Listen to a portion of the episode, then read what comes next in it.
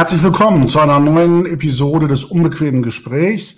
Heute mit einem Muslim, nämlich Özgür Uludağ, den ich noch vor seiner Kurzvorstellung ähm, schon willkommen heißen will im Livestream. Hallo Özgür, herzlich willkommen. Guten Abend.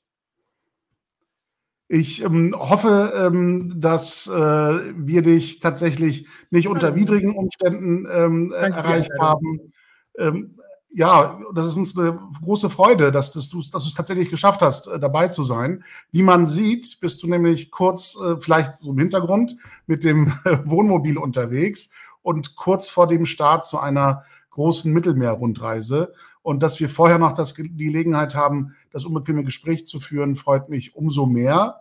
Denn ich darf dich tatsächlich auch ähm, vorstellen mit ähm, den spannenden Dingen, die du bislang gemacht hast und alle, die jetzt gleich zuhören werden und mitbekommen, ähm, wie deine Kurzbio lautet, ähm, werden feststellen, dass wir eigentlich heute über mehrere Themen hätten sprechen können. Denn Özgür Uludağ hat gemeinsam mit seiner Schwester Vildane Uludağ 1995 das Islamische Hallo. Bestattungs- und Überführungsinstitut Uludağ Cenase gegründet und jahrelang als Bestatter verstorbene Muslime und Musliminnen beigesetzt oder überführt. Parallel dazu hat er an der Universität Hamburg Islamwissenschaft, Philosophie, Politikwissenschaft, Turkologie und Migrationssoziologie studiert und seine Magisterarbeit zu islamischen Bestattungen in Deutschland verfasst. Anschließend war er Doktorand an der Christian-Albrechts-Universität zu Kiel, wo er Ende 20 an der, also 2020 an der Philosophischen Fakultät interdisziplinär in den Fachbereichen Islamwissenschaften und Sozialwissenschaften mit seiner Dissertation Islamische Bestattungen und die Entscheidungsfindung bei der Ortswahl des Grabes seine Promotion bestand. Regelmäßig hält er seitdem Vorträge und gibt Seminare eben zu diesem Themenkomplex Tod, Sterben und Bestattungskultur im Islam. Seit April 2021 ist er ebenfalls Praxis Fellow an der Akademie des Islam in der Wissenschaft und Gesellschaft an der Goethe-Universität in Frankfurt und, und arbeitet an dem Projekt eine multimediale Informationsseite eben zu diesem Thema islamische Bestattungen in Deutschland zu veröffentlichen. Außerdem ist er Fellow der Candid Foundation, dem deutschen Think Tank für Ostpolitik. Er war Volontär beim NDR und war Stipendiat der Rudolf Augstein Stiftung für Journalismus, Kultur und soziales Miteinander und erhielt das Richard Holbrook Research Grant für for Middle East Researches. Er produzierte Reportagen und Dokus für ARD, ZDF, Dreisat, Arte und RBB und schreibt regelmäßig Reportagen für die Fachzeitschrift Zenit über Themen aus der MENAT-Region. Für seine Arbeiten wurde er für einen Adolf-Grimme-Preis, den Maler-Menschenrechtspreis von Amnesty International und den Grimme Online Award nominiert. Er ist Mitglied bei den neuen deutschen Medienmacherinnen sowie im Hamburger Künstlerinnen- und Aktivisteninitiative Gängeviertel e.V. Also ein Tausendsasser, den wir heute in unterschiedlichen Rollen äh, zu seinen Erfahrungen und intensiven Einblicken auf ganz unterschiedlichen Feldern ins Gespräch ähm, einladen äh, hätten können. Aber wir haben uns entschieden, tatsächlich ähm, seine Erfahrungen und seine Einblicke in die journalistische Arbeit ins Zentrum unseres Gespräches zu rücken und uns darüber zu unterhalten, wie gerade aus seiner persönlichen Erfahrung als Journalist in unterschiedlichen Redaktionen in Deutschland ähm, bei dem Thema der journalistischen Aufarbeitung von Islam und muslimischem Leben in Deutschland ausgestaltet ist. Herzlich willkommen nochmal, Özgür, in dieser Rolle. Und ich hoffe, dass die technische Leitung soweit stabil ist, dass wir das Gespräch flüssig führen können. Ich hoffe, du hörst mich noch.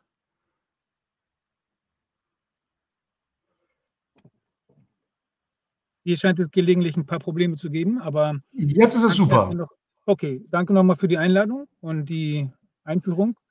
Wenn ich das immer so höre dann, oder lese, frage ich mich auch mal, wer zum Teufel soll das eigentlich sein? Also ich kann mich damit nur schwer identifizieren, aber stimmt alles, soweit ich das sagen kann. Das freut mich, dass ich da nichts hinzugefügt habe, was da nicht hingehört. Und ähm, tatsächlich. Hallo, kann man mich sehen? Ja, ja, wir sehen und hören dich einwandfrei. Wenn, wenn da irgendwas äh, schief läuft, melde ich mich und, und hake nochmal nach.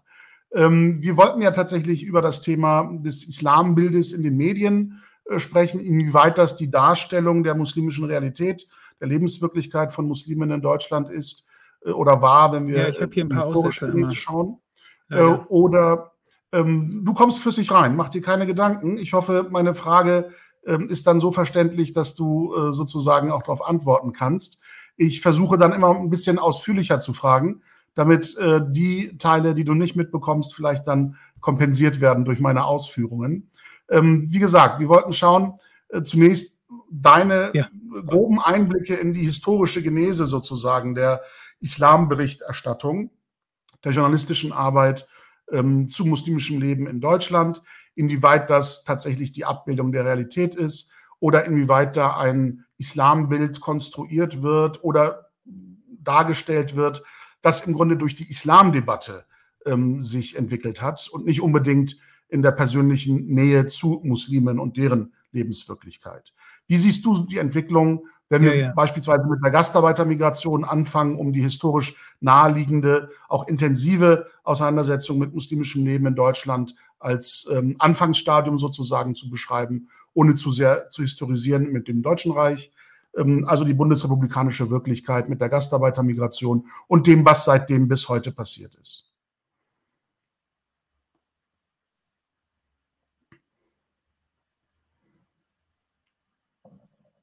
Ich hoffe, das kam so an.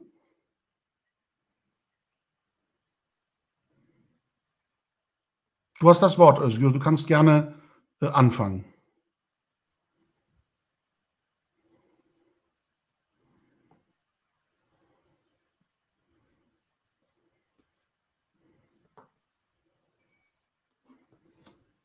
Ich glaube, wir haben technische Störungen. Im Vorbereitungsgespräch lief natürlich alles reibungslos. Und jetzt, wo es äh, live mit dem Vorführeffekt verbunden ist, haben wir tatsächlich Aussetzer. Kannst du mich noch hören, Özgür?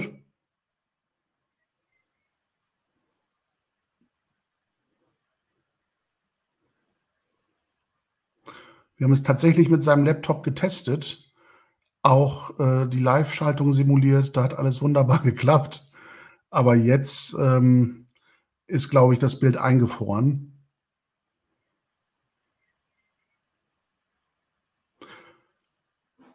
Wie kann ich sehen, wenn du vielleicht versuchst, die, die Frage nach der historischen Entwicklung nochmal aufzugreifen ähm, und zu beantworten, dann haben wir auch einen Eindruck, ob wir dich hören können.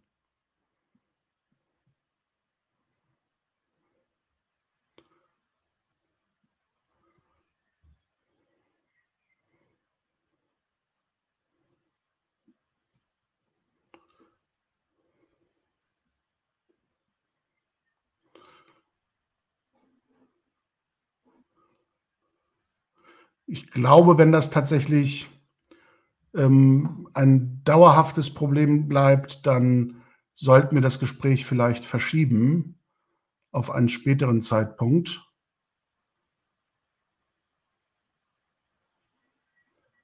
Özgür, ich versuche es nochmal. Hallo?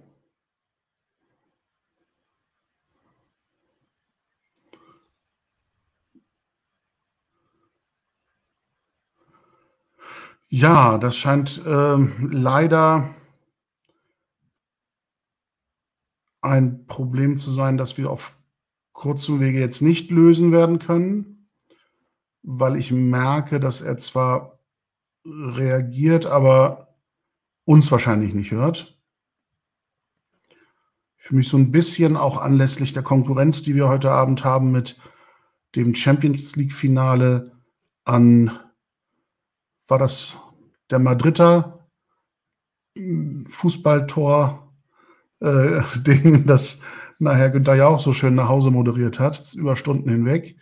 Ich äh, bin journalistisch leider nicht so geschult, dass mir das gelingen wird. Ich glaube, jetzt versuchen wir es noch einmal mit ähm, Özgür, der versucht, sich nochmal einzuwählen. Wenn das stabilerweise funktioniert, dann probieren wir das Gespräch tatsächlich auch live stattfinden zu lassen. Wenn dem nicht so sein sollte, dann will ich die Live-Zuschauenden auch nicht über Gebühr ähm, strapazieren mit den technischen Widrigkeiten. Dann holen wir das Gespräch natürlich nach, ähm, weil ich finde, dass Özgür tatsächlich ein sehr spannender Gast ist, mit dem wir ursprünglich angedacht hatten, über Bestattungsfragen zu diskutieren und dann sehr schnell gemerkt haben, dass uns beide das Thema des, der, der Abbildung muslimischen Lebens in den Medien sehr interessiert und aufgrund seiner journalistischen Tätigkeit er auch ein Gesprächspartner ist, der uns ähm, hätte Spannendes berichten können, äh, wie es eben zu Zerrbildern in der medialen Darstellung kommt und was man dem, äh, wie und wie man dem entgegenwirken könnte. Aber ich glaube, dass das heute Abend leider nicht mehr dazu kommen wird. Ich schaue gerade, ob wir seine erneute Einwahl hinbekommen. Aber ich glaube, das ähm, wird leider nicht gehen. Es tut mir sehr leid, dass das unbequeme Gespräch jetzt auf diese Weise tatsächlich ein Ende findet. Ähm, wir hatten ja bislang, ah, da sehe ich nochmal, dass er versucht, sich einzuwählen ein letzter Anlauf. Ich, ich denke, wir geben ihm nochmal die Chance zu schauen, ob die Verbindung stabil bleibt. Ähm, ich hatte ihn kurz vor der Live-Schalte auch zu einem kurzen Vorgespräch nochmal eingeladen und davor nochmal unter gleichen technischen Voraussetzungen ein Gespräch geführt zur Vorbereitung des heutigen Abends. Und wie gesagt, da hatte alles wunderbar geklappt. Aber wir werden die technische Realität heute nicht ausblenden. Hallo? Können. Hallo Özgür, grüß dich. Kann man mich hören? Ja, man hört dich und sieht dich. Äh, ein bisschen dunkel, weil du von hinten angeleuchtet wirst durch die Ja, ich würde mich jetzt, genau, ich würde mich jetzt nochmal in ein neues WLAN einloggen und mich dann ordentlich hinsetzen, dann bin ich sofort wieder da. Ja, super, das ist doch toll. Dann warten wir gerne auf dich. Eine Sekunde noch bitte. Also wie heißt das WLAN? Heißt? Ähm, nee, als Namen. Ja, so heißt das. U. Ah, PC da, alles klar. Ja. So, und das Kennwort lautet, ah ja, okay. Das hier unter? Nee, doch, glaube ich. Das, das G. Also, dummer, komischerweise hatte es vorhin, als wir uns unterhalten hatten, ja ganz wunderbar ja, funktioniert. Ich, ich, war auch überrascht. Ohne, das ist der bekannte Vorführeffekt, ja. Aber wenn ich dann hier gleich eingeloggt bin, dann sollte es gut funktionieren. Ich check das jetzt nochmal sicherheitshalber, damit das wenigstens funktioniert. Ja, ich habe versucht, so ein bisschen in Anlehnung an ähm, das umgefallene Madrider Tor äh, die Zeit zu überbrücken. Sehr clever, ja, ja. ja. Ähm, ich hoffe, es ist uns tatsächlich gelungen, dass wir dich nicht komplett verloren haben in der Leitung. Und jetzt, ähm, wie gesagt, sieht und hört man dich eigentlich ganz gut.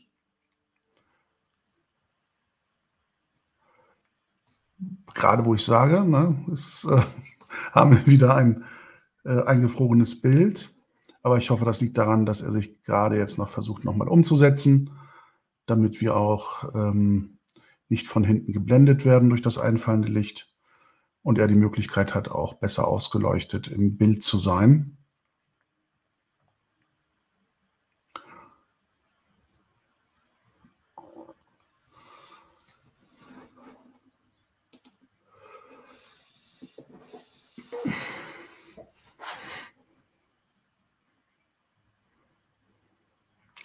So, das ist ein Zeichen dafür, dass er sich erneut einwählt, hoffe ich. Und dann müsste es gleich tatsächlich gelingen, dass wir unseren Gast wiederfinden und das Gespräch, ja, fortsetzen ist, glaube ich, zu viel gesagt, beginnen können.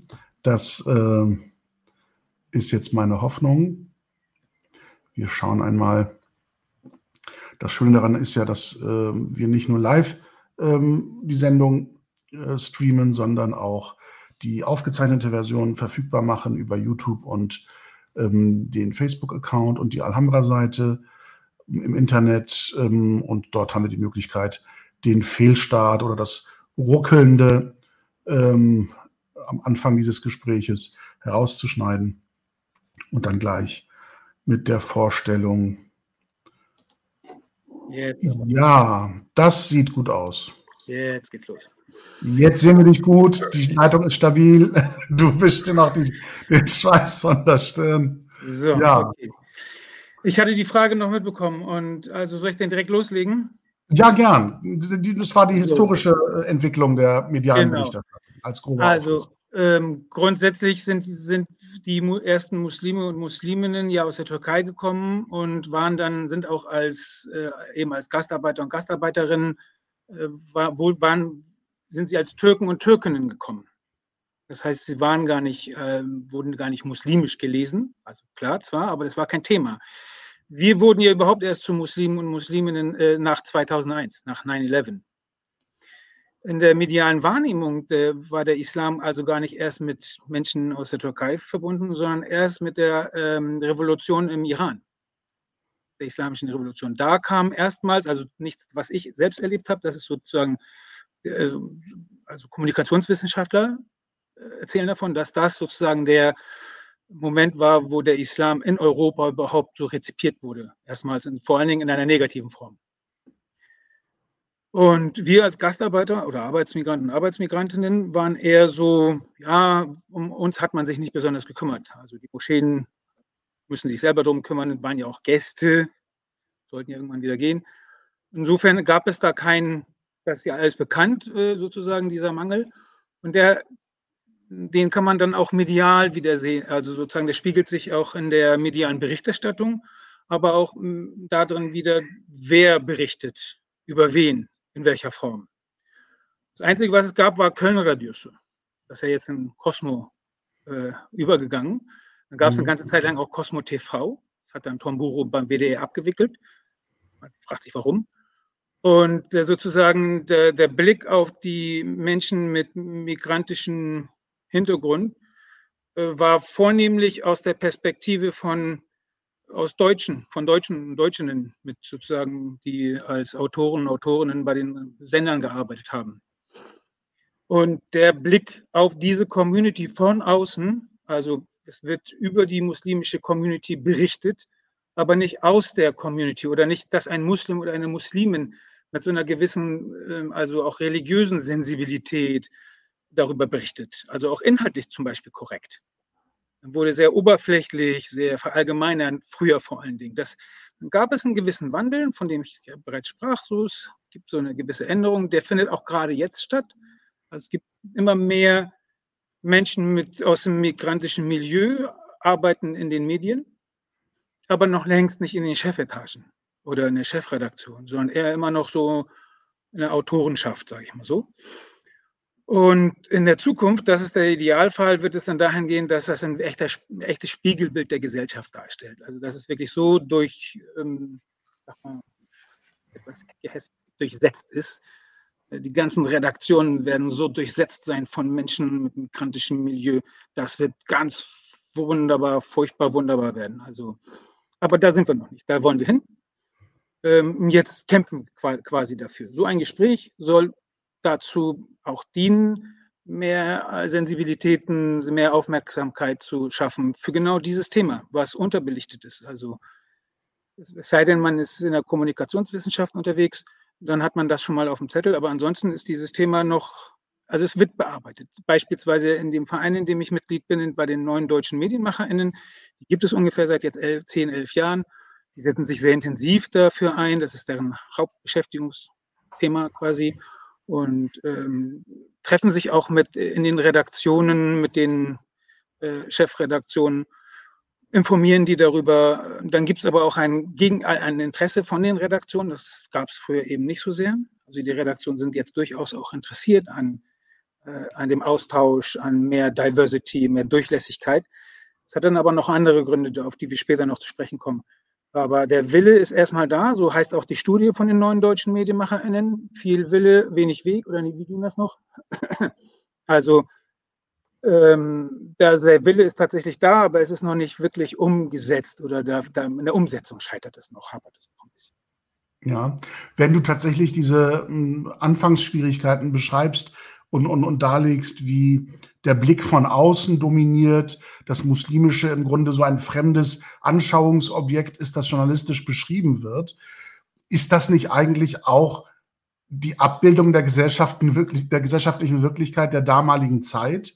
Weil der Islam tatsächlich etwas Fremdes und die Muslime als Fremde wahrgenommen worden sind, zu denen man eher ein distanziertes Verhältnis hat von denen man annimmt, dass die bald wieder verschwinden. Ähm, erste Gastarbeitermigration war ja geprägt von dieser wechselseitigen Vorstellung. Es handelt sich nur um einen kurzzeitigen, kurze Jahre währenden Aufenthalt. Und dann ist eben all das, was muslimisches Leben ist, ähm, entweder komplett unbekannt oder wird eben von dieser Außenperspektive angeleuchtet und naturgemäß eben nur von einer Seite belichtet. Und alles, was im Schatten bleibt, wird gar nicht wahrgenommen. und nur der eigene Blick äh, entlarvt oder, oder entblößt das, was man für Islam hält. Also im Grunde war die damalige Situation ja auch so etwas wie ein Abbild der Gesellschaft, nämlich dieser Distanz und der Fremdheit. Und glaubst du tatsächlich, wenn du sagst, das ist Stimmt. aktuell im Wandel, dass es gelingt, diese Fremdheit zu überwinden? Oder ist das eine neue Form von Fremdheit nach 9-11, wo dann eben nicht das Gefühl von Annäherung, von Vertrautheit, von Überwindung von Fremdheit die neue Perspektive bestimmt, sondern eben genau das Gegenteil. Angst, Bedrohungsempfindungen, äh, Überfremdungsempfindungen, Überwältigungsangst und dass dann diese Perspektive wieder äh, quasi nur eine einseitige Beleuchtung dieses Lebens ja. in Deutschland wieder gibt? Es ist beides richtig, glaube ich, in unterschiedlichen Ausprägungen. Also natürlich, durch 9-11 gab es dieses, äh, ähm, dieses Schreckensbild, diese die Angst vor Muslimen und Muslimen. Klar, logisch, versteht man ja auch. Ähm, gleichzeitig ist aber auch durchaus mehr Sensibilität entstanden durch Berichterstattung. Also Menschen wissen jetzt, was Ramadan ist, wann es beginnt, wann es aufhört, was es mit Fasten, was mit Moscheen, was das dann, diese ganzen äh, Informationen, die sind jetzt eher vorhanden, als sie es früher waren. Also es kommt beides mit. Äh, äh, also es gibt sozusagen eine, ähm, was, was fehlt, ist eine Ausgewogenheit.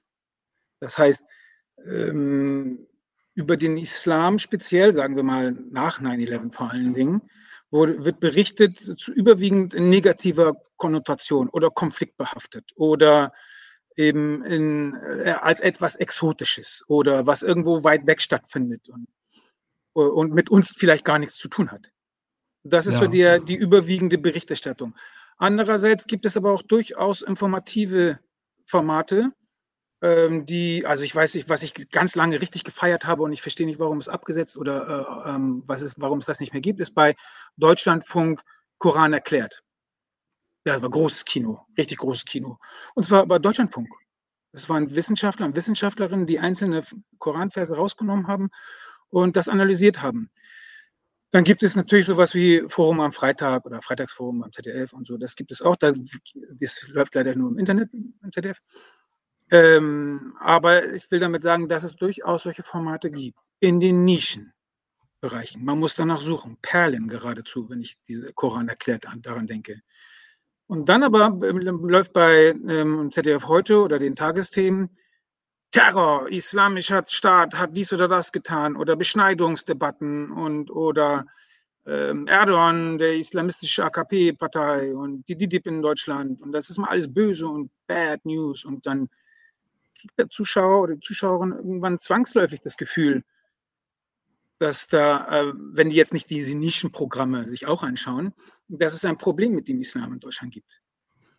Also ich kann das, ich, ich habe mal, also ich habe mich, ich habe mich zum Beispiel irgendwann mal gefragt, ähm, dieser Begriff Pegida, also patriotische Gemeinschaft gegen die Islamisierung des Abendlandes, oder was heißt das? gegen die Islamisierung. Da dachte ich, was ist mit, was haben, was stimmt da mit den Leuten nicht? Ich finde das wo in Dresden? Ja. Gegen die Islamisierung in Dresden oder was? Also wenn das eine Organisation gewesen wäre in Hamburg-Harburg oder Berlin-Kreuzberg, ja, irgendwie, oh, vielleicht nicht mal dann, aber in Dresden, was haben die denn ein Problem mit einer Islamisierung? Und dann finde ich, was ich dann interessant äh, fand, war eine Studie, die ist 2007 also herausgekommen, die Ka Professor Kai Haffes und Carola Richter herausgebracht haben. Die haben sich 133 äh, Sendungen angeschaut, öffentlich-rechtliche Sendungen, also ZDF, ARD, Radio und so. Radio weiß ich nicht, aber also nicht Bildzeitungen oder sowas, sondern öffentlich-rechtliches Material. Und festgestellt, dass zu, ich glaube, 81 Prozent negative Konnotation oder Konflikt behaftet über den Islam oder Integration oder Türkei oder sowas berichtet wird immer nach dem Prinzip, only bad news are good news. So, das ist das Prinzip, so, so berichten wir hier. Und wenn ich das dann so Freunden oder Freunden erzähle, so, ähm, die sagen dann, ja, die, die, die haben was gegen den Islam. Und dann sage ich, ja, nee, daran liegt es nicht. Das Prinzip only bad news are good news zählt auch in Richtung AfD, in Richtung ähm, Umweltschutz, in Richtung, also immer nur, wenn es ein Problem gibt. Das hat was mit Storytelling zu tun. Wir erzählen Geschichten nach dem Prinzip, wo ist ein Problem? dann ist es auch eine Story. Wenn es kein Problem gibt, gibt es auch keine Story. Das war lange Zeit das Mo der Modus, in dem in, in, Deutschland berichtet wurde. Diese Studie 2006, 2007 rausgekommen, hat das eben herausgearbeitet, was 80, 81 Prozent in negativer Konnotation über den Islam berichtet wird. Und das ist jetzt bis, sagen wir mal, 2015 ähm, Jahre später, ist es jetzt nicht besser geworden. Dazwischen lagen all diese Debatten, die ich gerade aufgezählt habe, von Beschneidung und Thilo Sarrazin und äh, Anis Amri und Breitscheidplatz und Nizza und Terror. Ich zähle gerne auf, die kennt, wir kennen die alle. Was wir nicht kennen, sind die guten Geschichten, die Good Stories. Aber bleiben wir bei den Bad Stories. Also die kennen wir alle. 20, 15 Jahre wurde darüber jetzt berichtet. Und jetzt bin ich eine Person, die in Dresden wohnt. Und da leben keine Menschen mit, also muslimischen, wenige Menschen mit muslimischem Glauben, glaube ich, sag ich mal. Das heißt, die haben kein Korrektiv. Die gehen nicht morgens ähm, oder zum, zum Bäcker und dann haben die da Hassan oder Ali und die werden von Hassan oder Ali bedient äh, oder Aische oder wie auch immer.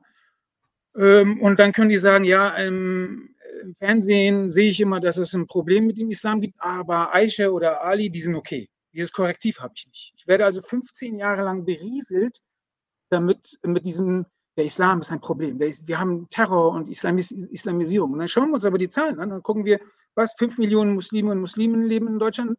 Davon sind vielleicht, ich schätze jetzt, ne, grobe Zahlen, also nur um die Idee zu vermitteln. Davon sind 5000 Islamisten und Islamistinnen und vielleicht noch 500 Gefährder. Berichten tun wir über diese gefährlichen Menschen aber, als wären es 80 Prozent der Muslime und Muslime in Deutschland. Also die machen einen Prozentsatz im Verhältnis zu diesen 5 Millionen, machen sie einen Prozentsatz von 0,0001 Prozent, also ein Bruchteil. Aber die Berichterstattung ist so massiv, ich habe gar keine Chance, was anderes zu denken. Und das ist nicht ähm, gesteuerte Propaganda oder das ist, sozusagen, die sitzen da oben und planen das alle, sondern das ist ein Systemfehler, wie gesagt. Sie berichten ja auch äh, schlecht über alles andere.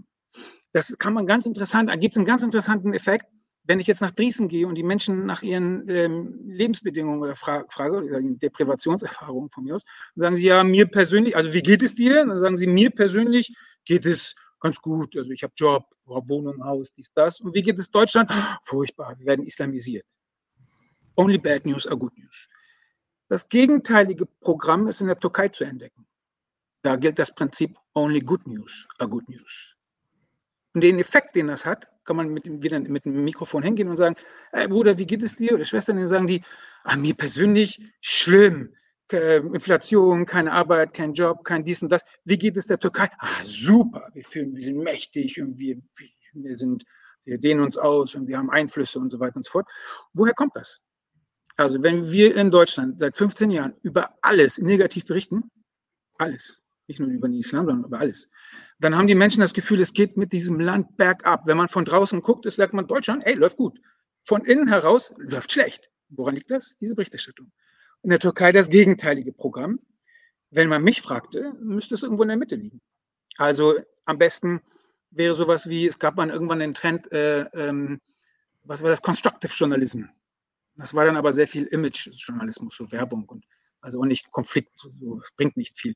Denn der, der neueste Schrei war dann Solution-Orientated. Also wir sagen, hey, wir haben hier ein Problem, Problem A, und schau, äh, die äh, Gemeinde B, die hat das Problem so gelöst. Warum geht man wieder zur Gemeinde A? Warum macht ihr das nicht wie Gemeinde B? Man hat eine Lösung und ähm, hinterfragt das, was kritisch zu hinterfragen gibt. Also man hat beides quasi. Das ist der neueste Trend, aber ähm, das gab es noch bei den Tagsthemen auch, so, der, den Lösungsfinder. Daraus ist jetzt mittendrin geworden. Also ja. es wurde, auch das ist inzwischen erkannt worden. Ich bin ja nicht der, derjenige, der das erkennt, sondern ich referiere ja nur. Aber im Hinblick auf den Islam hat das diesen speziellen Effekt, dass ich, oder wie Kübler Gümüşay das mal gesagt hat, wir die Pressesprecher des Islams werden. Das bin ich eigentlich gar nicht. Also ich werde in diese Rolle äh, also gedrängt geradezu. Ähm, aber das möchte ich eigentlich gar nicht sein. Im Idealfall sind wir alle auf, aufgeklärt genug, dass es das nicht, dass das nicht ist. Gut, jetzt haben wir äh, deinen Schilderungen ja entnehmen können, dass wir vom Idealfall noch weit weg sind. Also sowohl was den Bildungshintergrund des Publikums anbelangt, als auch ähm, die systematischen Strukturen, in denen journalistisch berichtet wird. Ähm, die Lösung kann sicherlich nicht das sein, was eben äh, türkische Medien äh, betreiben, nämlich im Sinne einer politischen Ideologie sozusagen die Lebenswirklichkeit verzerrt darzustellen, sodass individuelle Benachteiligungen quasi ausgeblendet werden und man von einem großen Ganzen ausgeht, das im Grunde alles überhöht. Und ähm, das Problem ähm, für mich im Verständnis ist momentan noch, natürlich kenne ich das Prinzip, das du beschrieben hast, mit nur schlechte Nachrichten sind gute Nachrichten, im Sinne von, äh, es wird ähm, eine gewisse Zuschauernachfrage dadurch ausgelöst oder bedient, also mehr Einschaltquote, mehr äh, Werbeumsatz.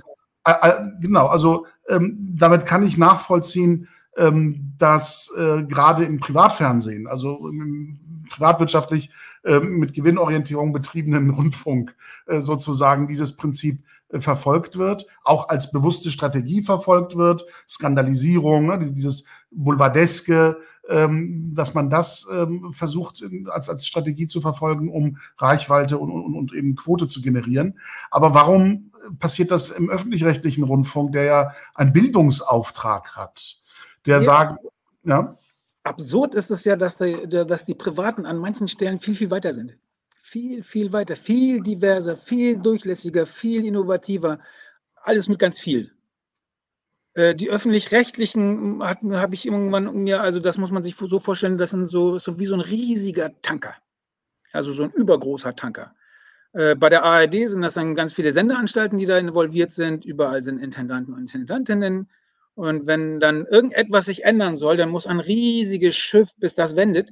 Die Privaten sind da eher so wie, keine Ahnung, so Motorjachten oder sowas unterwegs. Sie sind also viel flexibler, können auf Sachen ausprobieren auch abhängiger natürlich von den Geldern, die sie, die, die sie dafür, ähm, aber dafür erreichen sie auch das junge Publikum viel, viel besser.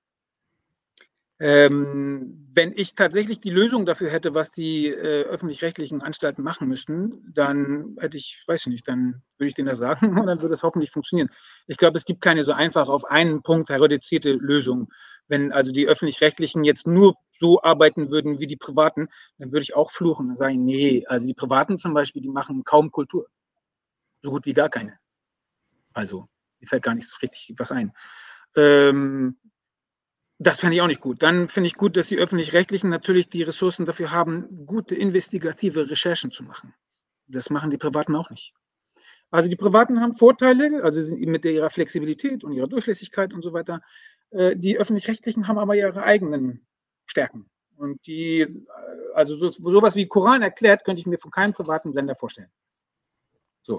Dafür sind die, sind die gut. Sowas wie Arte würde es bei Private, die haben Einschaltquoten, die sind ähm, ein Albtraum.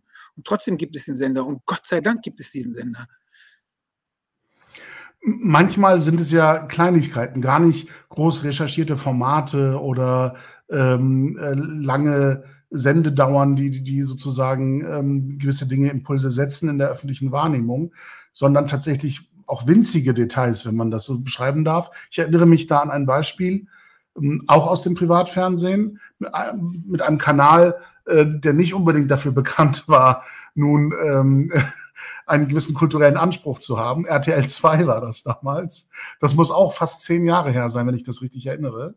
Die haben es tatsächlich gewagt, äh, während der Ramadan-Zeit, also der Fastenzeit, 30 Tage lang, jeweils bei Sonnenuntergang, kurz in der rechten oder linken Bildschirmecke die Uhrzeit okay. einzublenden mit einer ganz kleinen Textzeile, jetzt ist Sonnenuntergang oder einfach nur Sonnenuntergang und die Uhrzeit. Und das nur für wenige Sekunden. Und dann wird es wieder ausgeblendet. Ohne mhm. irgendeine Erklärung, ohne irgendeine große Werbeaktion oder sowas, sondern als gelebte Realität für wenige Sekunden. Und es gab einen Shitstorm, als das ja, ja. wahrgenommen worden ist. Als Muslim habe ich mich äh, überrascht, positiv überrascht gefühlt. Da wird ein Teil meiner Lebenswirklichkeit, meiner so. Glaubenswirklichkeit in der öffentlichen Wahrnehmung positiv aufgegriffen so. Und einfach mit einem informatorischen Gehalt präsentiert, so als Dienstleistung, als Angebot an den Zuschauer, an die Zuschauerin. Pass auf, dir ist das in diesem Moment wichtig und ich gebe dir die Information, jetzt ist es soweit. Wenn du gerade am Fastentisch sitzt und wartest, dass die Uhrzeit dann anbricht und gerade RTL 2 schaust vielleicht, dann hast du die Möglichkeit, das zu sehen. Das ist ja nur die Botschaft. Und eine große nicht-muslimische Öffentlichkeit hat protestiert. Was ist das denn? Was hat das denn in meinem Fernsehen zu suchen? Und der Islam kommt jetzt auch noch in meine Wohnstube. Äh, dabei war da weder orientalische Musik noch äh, ein Muezzin-Ruf noch irgendwas anderes, sondern einfach nur die Uhrzeit mit dem Hinweis Sonnenuntergang. Ja, sehr gut. Aber wie soll Normalität in der Gesellschaft entstehen, wenn ja, selbst solche bescheidenen Gesten ähm, nicht akzeptiert werden als Normalität in, in, einer vielfältigen Gesellschaft? Wir müssen die ja nicht akzeptieren, dafür gibt es ja eine Fernbedienung. Also dann können die halt umschalten und dann kann sie woanders sich was angucken. Von mir aus bei NTV Hitlers äh, dritte, Hund, dritter Hund oder keine Ahnung. Ähm, aber tatsächlich, das, was du sagst, das stimmt. Es ist auch sehr wichtig, ein sehr, sehr wichtiger Punkt, nämlich ähm, die, äh, wie ist die öffentliche Wahrnehmung von Menschen mit muslimischem Glauben?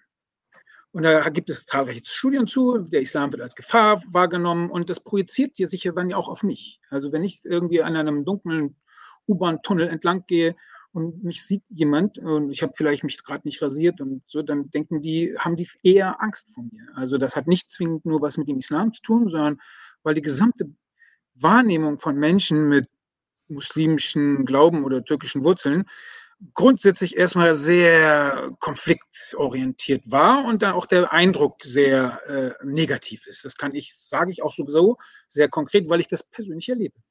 Regelmäßig ähm, in so einer Abgrenzung, Ausgrenzung oder in mir wird dabei, äh, eine Gefahr gesehen geradezu. Dabei bin ich bin der friedlichste Mensch überhaupt so.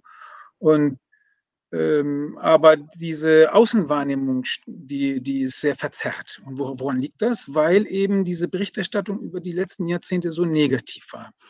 Und dann fragt man sich jetzt, das ist das, was du angesprochen hast und was so wichtig ist, ähm, warum sind vor allen Dingen männliche Jugendliche mit muslimischem Glauben oder aus ähm, arabisch-persischen, türkischen Wurzeln. Warum sind die nicht so gut integriert? Denke ich so, ja, also wenn ich in der öffentlichen Wahrnehmung äh, oder die, die, oder erstmal habe ich keine Helden. Es gibt kaum Helden oder Idole, denen ich nacheifern könnte. Es sei denn, man, wir haben hier Mesut Özil, aber der wird ja jetzt, der ist ja kein Held mehr. Oder äh, Kaya Jana, aber der, oder, oder Bülent Ceylan und Serdar Somruc, aber das sind eher Comedians oder Klassenclown. Oder wir haben meinetwegen Cem ähm, Özdemir und der ist aber also assimiliert. Aber wo sind die Idole, nach denen ich mich, also äh, mich orientieren kann, an, die für mich äh, Helden sind? Und wenn es dir aber in den, weder in der Berichterstattung noch in den, in den Filmen, in den Geschichten, äh, Storytelling kaum vorkommen, sondern immer nur als Problem, dann äh, äh, passiert so eine Gegenreaktion. Also in meiner Jugend zum Beispiel kam es oft vor, dass eben aufgrund dieser Außenwahrnehmung und die Jugendliche dann gesagt haben, ja, äh, wenn ihr mich als Türken sieht, dann bin ich halt auch einer. Und wenn ihr denkt, Türken sind brutal, dann bin ich halt brutal. Also man erfüllt dann self-fulfilling prophecies. Und dann erfüllt man die Rolle, die einem, es gibt ja diesen türkischen Spruch, ne, wenn man jemanden 40 Mal sagt, du bist verrückt, dann wird er verrückt. So, und wenn man jemanden die ganze Zeit so Fremdzuweisung, du bist das Problem, du gehörst nicht zu uns, und die Person dann, der das zugeschrieben wird, der, ähm, erlebt das nicht nur, sondern also spürt das nicht nur, sondern sieht das auch noch in der Berichterstattung, dann kommt irgendwann, dass man sich ausgegrenzt fühlt und mit dieser Mehrheitsgesellschaft, mit Deutschland nichts zu tun haben will. Und dann kommt, kommt plötzlich so jemand wie Erdogan nach Dortmund oder Köln und macht eine große Rede und sagt, ihr gehört zu uns. Dann sagt, da sagen die, oh Gott sei Dank ist da endlich mal jemand, der sagt, dass wir zu jemandem gehören. Und auch noch zu der Türkei, ja, da gehören wir hin, natürlich. Wenn die Deutschen uns schon nicht haben wollen, dann eben die. Dabei haben die mit der Türkei, die haben keinen Schimmer von der Türkei. Die wissen nicht mal, die haben nie da gelebt, die wissen nie, was für Umstände es ist. Es geht nur um das abgeholt werden. Und im Fernsehen, in der Berichterstattung und so, da holt mich überhaupt niemand ab. Also da werde ich eben ausgegrenzt. Das ist ein echtes Problem. Ähm, jetzt würde ich natürlich sagen wollen, ähm, gerade das sich abgeholt fühlen oder angesprochen fühlen von politischen Kräften, egal ob das jetzt jemand aus der Türkei ist, eine populäre Figur, so eine Führungsfigur oder ähm, in, in der hiesigen politischen Landschaft, ähm, gerade das angesprochen werden mit einer eindeutigen Identität, mit einer homogenen kulturellen äh, Selbstwahrnehmung, empfinde ich schon tendenziell als problematisch. Weil das ja auch. Gemeint. Nee, nee, ich, nee, das war jetzt auch nicht als Widerspruch gemeint, sondern als zusätzlicher Gedanke. Ja. Ähm, denn das Phänomen, das du beschreibst, passiert ja. Und ich sehe darin das Problem, dass gerade äh, auch in, in deiner äh, bewusst überspitzten Formulierung mit, das sind die Klassencounts, das sind die Assimilierten, ähm, dass das gerade negative Konnotationen mit sich bringt. Also eine Form von Selbstverortung in dieser Gesellschaft, die nicht dieser eindeutigen türkisch-muslimischen Grenzziehung, auch aus muslimischer Perspektive, die das nicht bedient, dass das negativ konnotiert wird, abgewertet wird aus der muslimischen Sphäre oder aus der türkisch-muslimischen Sphäre. Auch das ist ja ein Problem für sich, weil gesellschaftliche Vielfalt bedeutet ja auch Binnenvielfalt. Dass nicht jeder Türkeistämmige so sein muss, wie ja. man den Türkeistämmigen halt vorstellt. Dass der Klassenclown eben nicht Hans heißt, sondern Serdar oder Bülent, das gehört ja auch ein Stück weit äh, zur Normalität. Und ähm, wo fängt meine persönliche Lebensgestaltung in seiner Vielfältigkeit an und äh, wo hört sie auf? Und wo beginnt die negative Abwertung, der ist schon assimiliert und kommt damit eben nicht zum Ausdruck, dass ähm, zu, zu dieser Normalität von Vielfalt in einer pluralistischen Gesellschaft eben auch unterschiedliche Stufen von Annäherung oder Abwendung von so eindeutigen Identitätscontainern, sage ich jetzt mal, ne, dazugehört, dass man die aufbricht und dass es dann eben fluide Sachen sind, die sich dann mischen und, und hybride Vorstellungen von Identität entstehen. Ne? Also das muss ja auch Normalität werden, ähm, um zu sagen, ähm, auch das bildet gesellschaftliche Realität ab, bis in die mediale Darstellung hinein. Ich glaube, wo wir äh, gemeinsamer Meinung sind, ist, dass es zwar diese Facette der ähm, Repräsentanz gibt, dass es also Persönlichkeiten gibt, mit denen man sich identifizieren kann, wenn man diese Vielfältigkeit proklamiert. Aber es gibt kaum Identifikationsfiguren, die sagen, ich finde das Türkische in meiner Identität erhaltenswert, nicht ausschließlich, aber zusammen mit dem Deutschen, was ich mir aneigne, möchte ich gewisse Dinge erhalten und bewahren und vor allem ich möchte auch sichtbar als praktizierender Muslim wahrgenommen werden, ohne dass mir das die Wege in dieser Gesellschaft versperrt.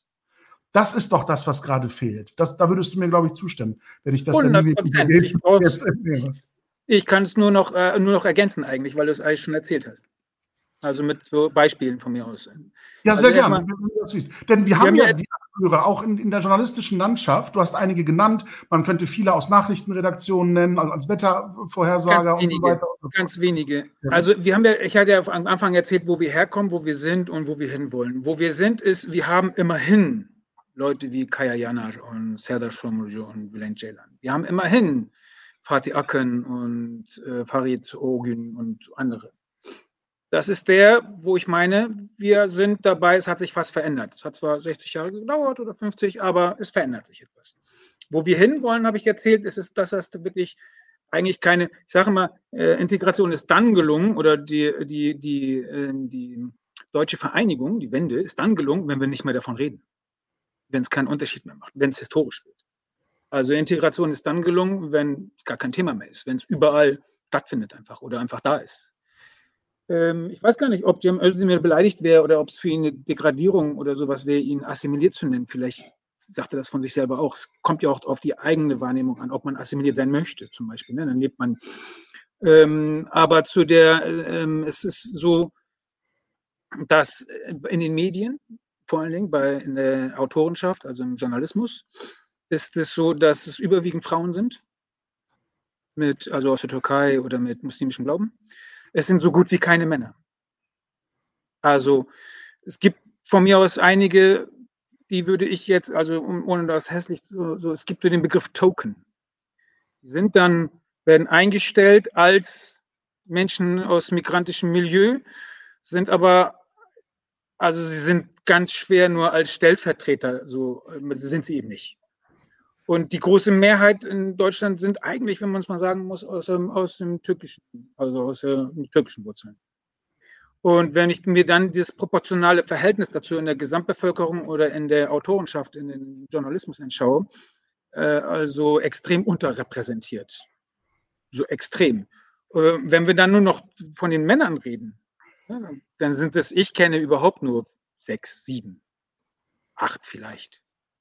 Äh, davon sind auch, ist, ich glaube, ein einziger irgendwo in Leitungsposition. Ähm, das ist unterrepräsentiert, in der Tat. Und das muss auch gar kein unbedingt so äh, bekennender, nach außen tragender Muslim sein. Er kann ja für sich einfach Muslim sein und das ist gut so. Und dann muss er nicht darüber reden. Aber es geht eher um diese, die Haltung. Ähm, ähm, oder das gar nicht mehr die Haltung, sondern dass die türkisch-arabisch-persischen männlichen Jugendlichen vor allen Dingen eine Identifikationsfigur haben. Und zwar auch in der politischen Landschaft oder auch im Journalismus. Jemand, der bei Lanz oder äh, Ilna oder Will oder hat aber bei Plasberg irgendwo dort sitzt und die türkisch-muslimische oder arabische Position darstellt, ohne als verirrte Seele wahrgenommen zu werden. Also vor allen Dingen kommt so jemand wie Abdel Samad oder jetzt nicht mehr sehr, aber meinetwegen, der hat, der wird jetzt äh, ersetzt von, äh, wie hieß er doch gleich, Ahmed Mansour. Die kommen dann in die Talkshows und pöbeln, was das Zeug hält. Ähm, aber ich sehe dort niemanden, also als Äquivalent, dort die andere Position vertreten, schon gar nicht männliche Jugendliche, also die äh, ähm, ähm, ähm, männliche Autoren oder Journalisten. Das sind dann von mir aus eine Panada Atalay, die das gut kann, keine Frage. Aber das ist jetzt keine Person, mit der sich vielleicht ein Hassan identifiziert als politische Orientierung so. Und damit haben wir dann eben wieder kein Identifikationspotenzial. Also, und wenn wir sie haben, dann sind sie meinetwegen in dem Film und Fernsehen übrigens sind das alles Gangster. Was ich ja geil fänden würde, wäre da, wenn da so ein ähm, Abdul Ahmed Hassan und er ist äh, Chefchirurg der Brinkmann-Klinik. Äh, so. Und es spielt überhaupt gar keine Rolle, woher er kommt und welchen Namen er hat. Er ist einfach der, der er ist. Punkt. Das wäre Integration. Dann hätten Zuschauer die Möglichkeit oder Zuschauerinnen mit diesem, aus, diesem, aus dem Milieu zu sagen, ey, ich will auch Arzt oder Ärztin werden. Gibt es aber nicht. Wie soll ich denn dann, so, wie soll ich mich dann auch mit diesem Land identifizieren? Das ist auch nochmal so eine Sache. Ne? Dann wird dann, werden Deutsch-Türken dazu genötigt, sich für den deutschen oder den türkischen Pass zu, äh, zu entscheiden. Identifiziert euch mit diesem Land. Ja, würde ich ja gerne. Aber wenn ich so ewig ausgegrenzt werde, wie soll ich denn mich womit, mit welchem Teil soll ich mich identifizieren? Mit der Ausgrenzung? So, jetzt, jetzt, hast du gesagt, die Normalität ist, ist dann erreicht, oder dieser Zustand von Normalität ist dann erreicht, wenn der Name keine Rolle mehr spielt. Aber gleichzeitig hast du den Namen ja so überzogen, ähm, orientalisch sozusagen kreiert in deinem Beispiel, so dass man ja doch annehmen darf, ähm, dass es immer noch darauf ankommt, dass bestimmte Rollen durch bestimmte Figuren besetzt und gespielt werden. Mhm. Ähm, ich, ich will das gar nicht negativ konnotieren, weil ich glaube, auch jeder, jede Stimme für eine bestimmte Position nimmt natürlich in der öffentlichen Inszenierung eine bestimmte Rolle ein. Ne? Also da erzähle ich dir als Journalist ja nichts Neues, äh, wenn man sagt, in solchen Talkshow-Runden ähm, werden Gäste nach Rollenbildern besetzt, sozusagen. Ne? Wer ist der Sprecher für diese oder jene Rolle? Äh, wer ist die Sprecherin für diese oder jene Position? Ja, aber Moment. Ich bin direkt reingrätschen darf. Das ist ja das, was ich meine auch. Nämlich die Rolle von türkischen, muslimischen, arabischen Jugendlichen. Wer vertritt die? Aber wenn wir die extra, also extra ausdrücklich so beschreiben, diese Rollenerwartung, türkisch, muslimisch, ist das nicht gleichzeitig der Ausschluss von einer gewissen Zugehörigkeit und, und Annäherung zur deutschen Gesellschaft. Also will ich eine Rolle besetzen, die in Opposition zu dieser Gesellschaft vorbildlich sein soll. Danke für den Gedanken. Wenn ich das, wenn ich das will, ist das nicht eher ein Hindernis zu mehr Zusammenhalt und Zusammenleben? Genau, das ist von einem Jetzt gedacht. Aber wir wurden ja jetzt 50 Jahre ausgegrenzt. Da muss man uns erstmal wieder abholen. Ja, also nicht ausgrenzen und dann sagen, ey, warum seid ihr da ausgegrenzt? Sondern dann die Türen aufmachen und dann uns Teil, die wir auch haben.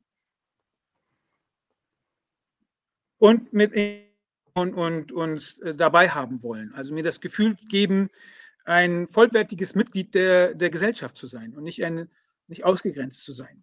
Und dafür muss ich diese Leute erstmal so betiteln. Ich muss sie da, da abholen, nämlich wenn man sie sagt, türkisch, arabisch, persische, muslimische Jugendliche mit antisemitischen, äh, äh oberflächlichen Irr Irrsinn, dann muss ich sie da abholen und sagen, okay, ihr fühlt euch so, ihr seid das, ihr identifiziert euch als diese, dann okay, dann hole ich euch da ab und äh, dann sage ich nicht, ihr seid deutsch, wenn sie es gar nicht sein wollen. Ich fände so, ich fände es gut, wenn man mit sie einholt, äh, ähm, dass sie, wenn sie selber irgendwann da, dazu kommen, wenn wir so weit sind, sie so offen, eine offene Gesellschaft zu sein, dass die sich tatsächlich auch als Deutsche empfinden. Aber das kann ich ihnen noch nicht, also aufzwängen. Das ist eben dieser falsche Gedanke. Erst abholen und dann mit ihnen, äh, dann Helden schaffen, die eben auch vielleicht, das ist ja das Schöne an Storytelling, diese Helden können ja auch gebrochene Geschichten haben. Also so ein, so ein Ahmed Hassan ibn Urushd, was auch immer, wie die heißen, so, irgendein arabischer Name, und er ist ein Chefarzt, und der kann ja dann eine gebrochene Geschichte haben. Er kann ja von der Straße kommen, er kann ja vom Kreuzberg kommen und ist dann Arzt geworden. Umso besser. Jetzt äh, habe ich wieder den Impuls, dir an einer Stelle zu widersprechen. Oh, und ich, ich gehe diesem Impuls nach. Und ich glaube, dass wenn wir das äh, Ziel haben, sozusagen, ähm, Zusammenhalt zu fördern, also auch in dieser Verschiedenheit ähm, so etwas wie Gemeinschaft sein zu wollen in dieser Gesellschaft und nicht irgendwie so Einzelindividuen, die so für sich dahin leben, ähm, dann muss es aber auch einen Konsens geben, ähm, was wir an Zwischenlösungen zu akzeptieren bereit sind, welche Diskussionen wir noch führen wollen. Aber es muss auch einen Konsens geben, was wir in dieser Gemeinschaft nicht dulden. Und dann gehört es eben nicht zu dem Profil, das ich abholen soll, dass ich zum Beispiel antisemitische tendenziell antisemitische Vorstellungen habe. Wieso was? Das, du sollst doch Nazis auch abholen. AfD müssen wir doch Moment, auch abholen. Lass, lass mich den Gedanken noch mal kurz zu Ende führen. Ich sage das nicht, indem ich unterstelle, der Deutsche habe, dem sei Antisemitismus fremd. Ne? Also mit Blick in unsere deutsche Geschichte äh, kommt man ja auf viele Ideen, nur nicht auf diese. Ähm, deshalb äh, ist die Auseinandersetzung damit für mich aber eben umso wichtiger. Und auch meine Bereitschaft, gewisse Dinge hinzunehmen als migrantische Normalität, hat seine Grenzen, zum Beispiel genau bei dem Thema ganz deutlich. Und dann muss ähm, jedes Befürworten von Abholen, von Adressieren, von Rollenbildern besetzen, eine Grenze finden in der Diskussion, was bin ich bereit in dieser Vielfalt als Einzelposition zu dulden und wo muss es auch einen Konsens geben, wo wir sagen, diese und jene Haltung, das kann nicht äh, Bestandteil unserer Gemeinschaft sein. Nein, und das, das muss ich adressieren, sowohl an Hans und, und Markus und Thorsten und, und Franziska und Julia, die antisemitisch denken und handeln, äh, aber davon kann ich nicht exkulpieren, den Hassan, den Murat oder den Özgür oder sowas. Ne? Nee, Nur weil sie in Anführungsstrichen etwas mitbringen, wo ich mehr Verständnis für antisemitische Haltung vielleicht haben soll. Also dieser Rabatt. Nee, dieser gar nicht. Rabatt. Antisemitische Haltung gibt es keine Verständnis, sondern es gibt ein Arbeiten ja. damit, dagegen arbeiten. Das ist ja. das, was ich meine. Und wenn ich jetzt vorhin gemeint habe, so in meiner Jugend, da wurde ich ausgegrenzt und meine Jungs auch. dann haben ja. die irgendwann gesagt, wir sind nicht nur, fühlen uns nicht ausgegrenzt, wir sind ausgegrenzt. Und dann nehmen wir diese Ausgrenzung irgendwann auch an. So, wenn man diesen arabisch-türkischen Jugendlichen vor allen Dingen Antisemitismus vorwirft oder zu Recht zuschreibt, ihr seid das oder ihr habt diese Gedanken und es dabei belässt, dann ist es einfach nur ein Ausgrenzen wieder. Wenn man sie aber ernst nimmt und dann ein, wieder ein, an Bord holen will und sozusagen auf unseren äh, rechtsstaatlichen Pfad bringen möchte, um es mal so zu sagen, ähm, das geht nicht, indem ich sage, ihr seid äh, dämliche Arschlöcher und Antisemiten. Haut ab, mit euch wollen wir nichts zu tun haben. Dann werden das, dann werden es nicht weniger. So funktioniert es schon mal nicht. Also ja. müssen wir sie irgendwie ernst nehmen. Und das funktioniert nicht, indem so ein Ahmed Mansour hingeht und die alle anpöbelt und alle äh, Menschen aus Syrien per se äh, sind äh, Frauenvergewaltiger und Antisemiten. Antisemiten. Das also, ist äh, Das ist das ich, Bild, das vermittelt wird. Ehrlich. Ja. Und das nervt mich über die Maßen. Das geht mir bis hierhin kann, kann ich nachvollziehen. Ich bin ja einer der Figuren, äh, ich weiß nicht, ob du das auf meinem Blog äh, nachvollziehen konntest, ähm, der auch diese islamkritischen Positionen eines Ahmed Mansour äh, sehr deutlich kritisiert hat, als die Debatte noch aktueller aber war. Aber dann sag du mir, Moment, dann sag du mir, aber, warum dieser Konstantin Schreiber, dann gibt es die, wie hieß sie doch, ähm, wie, also die mit der Ibn Rushd Moschee, ähm, Sheran Atesh, und dann gibt es dann Ahmed Mansour, Abdel ähm, Samad. Ich kenne all diese Islamkritiker. Kennst du einen, also Islam-Aktivist ähm, mit Namen, der so präsent und aktiv da ist? Einen? Ja, das, das zeigt ja auch, ähm, wie durchlässig die Gesellschaft für bestimmte Positionen ist. Und dass das im Grunde auch das Ergebnis einer 20-jährigen Islamdebatte ist, die sehr schrill geführt worden ist, die sehr überspitzt geführt worden ist.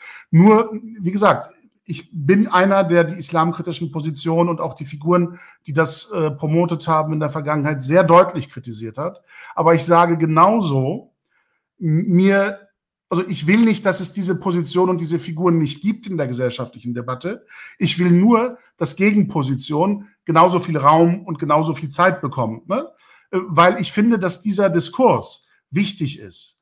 Denn die Kritik ist vielleicht nicht zu hundertprozentig, hundertprozent berechtigt, weil sie zu generalisierend ist, zu pauschalisierend ist, zu undifferenziert ist. Aber ich bin schon so selbstkritisch, auch als Muslim, äh, um zu sagen, ähm, das ist nicht reine Utopie, das ist nicht reine Angstmacherei. Ähm, da ist ein Stück weit berechtigte Kritik an Missständen in der muslimischen Community dabei. Die Frage ist, äh, ist es die Aufgabe von Medien und äh, öffentlich und medial wirksamen Personen, ähm, ein Idealbild unseres Zusammenlebens herbeizu, journalistisch herbeizuschreiben oder herbeizureden? Oder ist es ihre Aufgabe, die Missstände aufzudecken, damit wir darüber diskutieren ähm, und sie möglicherweise überwinden. Also sind diese Bad News vielleicht nicht rein ähm, egoistischer Natur, äh, quasi Selbstzweck und, und, und Reichweite und, und äh, Vorteilsdenken derjenigen, die Bad News promoten, sondern äh, kann es eigentlich, kann es sein, dass diejenigen, die Bad News produzieren, genau das wollen dass sich die Bad News durch die Diskussion zu Good News wandeln könnten. Ne? Äh, also inwieweit gehört das mit zu der Debatte, dass es diese Position gibt? Ich teile deine Wahrnehmung, dass diese, dass es ein, ein Überhang oder ein Ungleichgewicht äh, in also, der Diskussion, ja. in der Debatte gibt. Darum geht es nicht. Ich bin froh, dass nicht wünschen wollen, ganz ehrlich. Wollte ich gerade sagen. Ich bin froh, dass es sie gibt. Also so sehr ich deren Position also widerspreche und auch der, der, die, die Intensität ihres Vortragens, also die mir widerstrebt. Aber ich bin froh, dass es sie gibt. Sonst hätten wir genau das, was es in der Türkei gibt, eben keine wieder, also Gegenstimmen. Was mich stört, ist das, was, wovon Jan Böhmermann neulich sprach, ist diese unterschiedliche ähm, also, ähm, Balance der Berichterstattung. Also wir haben diese fünf Kritiker und Kritikerinnen und die kritisieren, als gäbe es kein Morgen. Und wir haben niemanden, also fast niemanden, ich sage es, es gibt niemanden, der dem also veritabel irgendetwas entgegenhält, äh, dann wird dann Lamia Kodor nach vorne gezogen. Und dann sagen so, ja, okay, die sagt ein paar Sachen, die ist klug, gar nicht verkehrt, aber sie ist eben nicht die Identifikationsfigur für einen Hassan oder einen Ali, für einen Aisha oder für eine Fatma vielleicht. Eben nicht. So. Und das, das ist das eine, das hatte ich ja vorhin ähm, erzählt.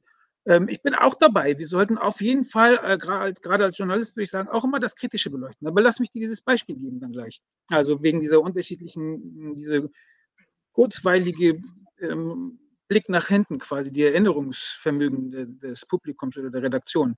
Dann sagt man, ey, diese DIDIP ist ein echtes Problem. Also ja, kann man jetzt so in den letzten zehn Jahren ist zu einem Problem geworden. Nicht alle Gemeinden, um Himmels Willen, es sind tausende von Moscheen, die machen alle gute, also viele machen extrem gute Arbeit, sind gute Leute. Äh, aber es gibt auch Probleme. Lass uns darüber reden. Und es gibt Problem eins, zwei, drei, vier, also alle die, die du nennst. Ich sage alle zu all diesen Problemen, ich sage richtig. Ich würde zu keinem sagen, nee, dieses Problem gibt es nicht. Ich bin, finde auch gut, dass wir darüber sprechen. Aber dann lass uns bitte auch darüber reden, dass diese elende DIDIP 50 Jahre verdammt gute Gemeindearbeit geleistet hat. 50 Jahre.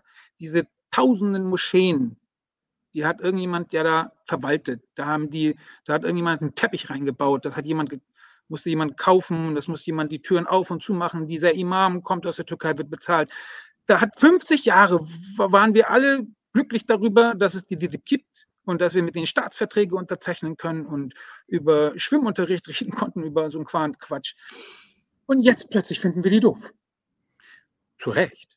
Aber dann lass uns nicht nur über diese letzten 10, 15 Jahre sprechen, sondern lass uns über einen ganzen, also dann lass uns wenigstens einem Satz sagen, an einem Berichterstatter, heißt es ja dann keine Zeit und ne, also Platzmann und so. Dann sagen wir, okay, ein Satz, trotz 50 Jahre guter Gemeindearbeit, hatte DITIB in den letzten zehn Jahren einen merkwürdigen Kurs eingeschlagen. So, ein Satz. Da hat man das eingebaut, ist man aber nicht bereit zu. Oder äh, sich die, die, die, Berichterstattung in der Türkei, die ist derart einseitig. Es ist das, ich frage mich wieder, wie man das als Journalismus betrachten kann. Also jetzt steht, wenn man, wenn man dann in solche Talkshows geht, ne, und Anne kritisiert, die wird niemals Kritik zulassen, schon gar nicht öffentlich. Wenn man die, wenn da irgendein ähm, ähm, Gast äh, dabei ist, irgendetwas Kritisches über irgendeine Sendung sagt, wird sofort abgeblockt. Und dann kann man doch mal die letzten sich auch wissenschaftlich diese äh, Sendungen mal anschauen, wie spalterisch und wie einseitig äh, nicht nur die Themenauswahl oder der Titel oder die Gäste sind, sondern ähm, das ist ähm, dann natürlich habe ich dann fühle ich mich damit nicht identifizieren, kann ich mich damit nicht identifizieren. Also so einerseits wird der Mehrheitsgesellschaft, dem Pegida-Menschen, äh, ein einseitiges Bild präsentiert. Andererseits die, die davon, also die, die, die das darstellen sollen, fühlen sich dadurch gar nicht repräsentiert. Das bin ich gar nicht, was ihr dort zeigt. Also ist sowohl in der Außenwahrnehmung falsch, als auch in der Darstellung, also weil wir von Abbild und Zerrbild sprechen. Es ist weder ein Abbild ähm, aus, also aus vom Islam, sondern es ist eigentlich nur ein Zerrbild, das präsentiert wird. Und wenn man sich also nur aufgrund eines Zerrbilds ein Bild vom Islam macht, dann kann dieses Bild nur ein Zerrbild sein und kein Abbild. Und damit kann ich mich wiederum nicht identifizieren. Und dann, dann, dann muss ich das kritisieren und ich sage, nee, das läuft falsch. Ähm, wo soll da der Zusammenhang, Zusammenhalt entstehen, wenn man mich ausgrenzt zum Beispiel? Oder meine Ideen, die ich vermitteln möchte, äh, überhaupt nur als verirrte Seele dastehen. Und, und der Blick zurück gar nicht gemacht wird, sondern nur der Ist-Zustand. Jetzt sind die Jugendlichen nicht integriert. Ja, aber warum denn? Ihr habt die Eltern schon nicht integriert und fordert jetzt, dass die Jugend, die, ihre Kinder hier integriert werden. So, just like that, ohne irgendwas dafür zu tun. Und es jetzt, geht echt anders. Ja. Das sieht man in den skandinavischen Ländern. Das sieht man, also es gibt viele gute Beispiele. Und äh, in Deutschland vielleicht auch. Ich kenne sie noch nicht. Ja. Ähm, jetzt äh, hast du natürlich mit deiner Lobeshymne auch auf die DTIP bei mir was getriggert, wo ich das Gefühl habe, jetzt muss ich da äh, in, in, die Parade springen. Moment, ähm, gelobt habe ich nur die ersten 50 Jahre, nicht die dann. Ich weiß, ich weiß, ich weiß. Also ich, ich würde dich jetzt nicht als, äh, als, als äh, DTIP-Anhänger sozusagen hier äh, heraus, äh, herausarbeiten äh, wollen.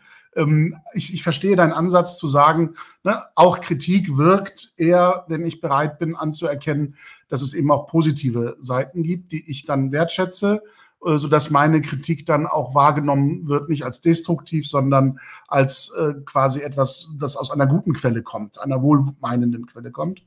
Ich glaube aber, dass tatsächlich äh, bei dem konkreten Beispiel, und ich sage das jetzt nicht, weil ich was Schlechtes über DITIB sagen will, sondern weil ich glaube, dass das zu der Islamdebatte, wenn wir über organisierte Strukturen reden, auch verbandsunabhängig für alle Strukturen gilt momentan. Ähm, das ist meine kritische Einordnung als jemand, der in diesen Strukturen gearbeitet hat und die sehr nah erlebt hat, sowohl in der Gemeindearbeit, die du sehr gelobt hast, wo ich dir äh, eher beipflichten würde, ähm, als auch äh, auf Führungsebene, wo ich eben ganz andere Wahrnehmungen habe. Ohne das jetzt zu ähm, äh, konkretisieren, weil mein Publikum, das mich kennt, mit dieser Vergangenheit dann plötzlich sagt, ja, der will jetzt schmutzige, schmutzige Wäsche waschen oder nachtreten. Darum geht es mir nicht. Mir geht es um eine präzise Analyse der Problematik. Und dazu gehört, glaube ich, die Feststellung, dass das, was als gut in der äh, Verbandspolitik der DTIP wahrgenommen worden ist. Und das unterscheide ich ganz ausdrücklich von dem Gemeindealltag der Moscheegemeinde vor Ort, der kleinen Gemeinde. Ne? Die ist sehr stark abhängig davon, wer sitzt da gerade im Vorstand, sind das Leute, die offen sind äh, gegenüber ihrer Stadtgesellschaft? Sind das ideologische Betonköpfe, die eher für sich in der Moscheegemeinde allein gelassen werden wollen? Das variiert von Vorstand zu Vorstand. Das kann in zwei Jahren äh, besser werden, das kann in zwei Jahren schlechter werden, je nachdem, wer da gerade gewählt wird. Für so eine Flexibilität muss man auch offen sein, glaube ich, als Zielgesellschaft. Ne? Das sind halt die demokratischen Strukturen auch in einer Moscheegemeinde. Was ich aber auf Ebene der Verbandspolitik schwierig finde, ist, äh, ich kann da von mir aus, aus meiner Erfahrung heraus nicht sagen, da war die DTIP jahrelang gut und dann hat sie sich eben gewandelt und ist schlecht geworden. Ich glaube, da gab es immer eine Kontinuität. Wir als deutsche Gesellschaft haben dieses Phänomen früher nicht als Problem wahrgenommen, sondern eher als nützlich, weil es darum ging, Identität zu bewahren, fremde Identität zu bewahren, einer Community, die auf Abruf hier gelebt hat, ne, die davon ausgegangen ist, ich werde in die Türkei zurückgehen. Deshalb war es halt nicht wichtig, dass die Moschee einen schönen Raum hatte. Man hat sich mit Hinterhöfen, Industriebrachen und so weiter abgefunden und, und war okay. Ähm, die Inneneinrichtung war nicht so spektakulär. Der Imam aus der Türkei war willkommen. Das war ein Kostenfaktor, den man einsparen konnte. Das waren alles Provisorien. Und diese Provisorien hatten auf Verbandsführungsebene den ideologischen Hintergrund. Ich will die türkische nationale Identität und die muslimisch-sunnitische religiöse Identität dieser Menschen konservieren. Und das war so lange gut, solange wir dachten, die gehen ja eh weg. Also ist das gut. Wenn die dann wieder zurück sind, haben die im alten neuen Heimatland keine Anpassungsschwierigkeiten, weil sie das alles hier ja äh, weitergepflegt haben und erhalten haben und konserviert haben. Als das dann aber innergesellschaftlich hier zu anderen Erwartungen und Ansprüchen gekommen ist, nämlich ihr lasst euch einbürgern, ihr lebt dauerhaft in dieser Gesellschaft, ihr seid Teil dieser Gesellschaft, ihr sollt diese Gesellschaft mitgestalten, hat sich dieser Anspruch in der Führungsebene eben nicht niedergeschlagen.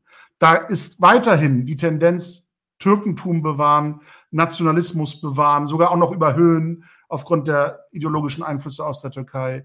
Äh, muslimisch sein überhöhen als etwas sittlich, ethisch Besseres, das dieser Gesellschaft gegenübersteht als fremd. Also das Bewahren von Fremdheit war damals praktisch, nützlich, ist jetzt eher äh, gegenläufig zu den Interessen der Gesellschaft und der Politik im Allgemeinen, ähm, also der hiesigen, der Deutschen. Und deshalb wird dieses Kontinuum jetzt plötzlich als etwas Schlechtes wahrgenommen. Und zu Recht als etwas Schlechtes wahrgenommen, weil es eben nicht Gemeinschaft stiftet oder sich mit dem Angesicht sozusagen der deutschen Gesellschaft zuwendet und sagt, was kann ich aus muslimischem Antrieb für diese Gesellschaft leisten und beitragen, sondern einfach nur auf die eigenen Gemeinden guckt und sagt, Leute, ihr müsst fremd bleiben, weil das, was fremd ist und nicht deutsch ist, ist gut und besser sogar als das Deutschsein. Und das ist, glaube ich, das große Schwierige. Und da kann ich eben, bin ich nicht bereit zu sagen, das soll journalistisch auch bitte quasi abgebildet werden als etwas Positives, als identitätsstiftend. Nee, ich glaube, das ist ein Teil äh, der Problematik, die man kritisch journalistisch beleuchten muss. Okay. Und dazu gehört, dazu gehört der letzte Gedanke, dass diejenigen, die ich kritisiere, aktiv an dieser Debatte teilnehmen. Und das passiert ja nicht. Da kommt ja keiner und sagt, Leute, ich setze mich mit euch hin und diskutiere mit einem Özgür, diskutiere mit einem Murat, ähm, warum ich so bin, wie ich bin und warum ich das gut finde und warum ich das meinen Gemeinden empfehle oder warum ich vielleicht denke, ne, das müsste verändert werden oder nicht. Das passiert ja nicht. Also man ist nicht bereit, sich auf diese Gesellschaft einzulassen mit ihren Debatten. Äh, dann kann ich aber auch nichts gestalten. Dann kann ich nichts Positives entwickeln. Das ist meine Kritik und mein kritischer Ansatz. Zu Recht, zu Recht. Also wenn dann so von oben herab per Order de Mufti sozusagen nach unten durchdekliniert wird, was jetzt Phase ist, dann hast du recht. Das ist, ich wollte aber auch eher einen anderen Aspekt äh, deutlich machen. Also das, was du sagst, würde ich so unterschreiben. Das richtig. Ich meine eher, ähm, wenn wir uns ein Thema anschauen, nehmen wir mal die Integration von Menschen mit türkischen Wurzeln. Und das sind wie viel, oder allgemein Menschen mit muslimischem Glauben. Und es sind was, fünf Millionen, was ich vorhin schon mal erzählt hatte. Wir schauen uns aber immer nur diese Problemfelder an und erzählen von diesen, äh, erzählen diese, äh, also machen diese Problemfelder so groß, ähm, dann das ist das eigentliche Problem, diese und, falsche Gewicht, äh, Gewichtung.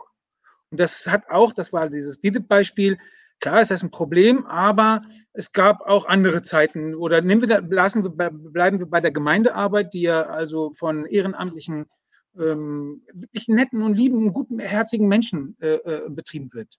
Und darauf ein, äh, auch, da, auch das einmal zu ähm, beleuchten.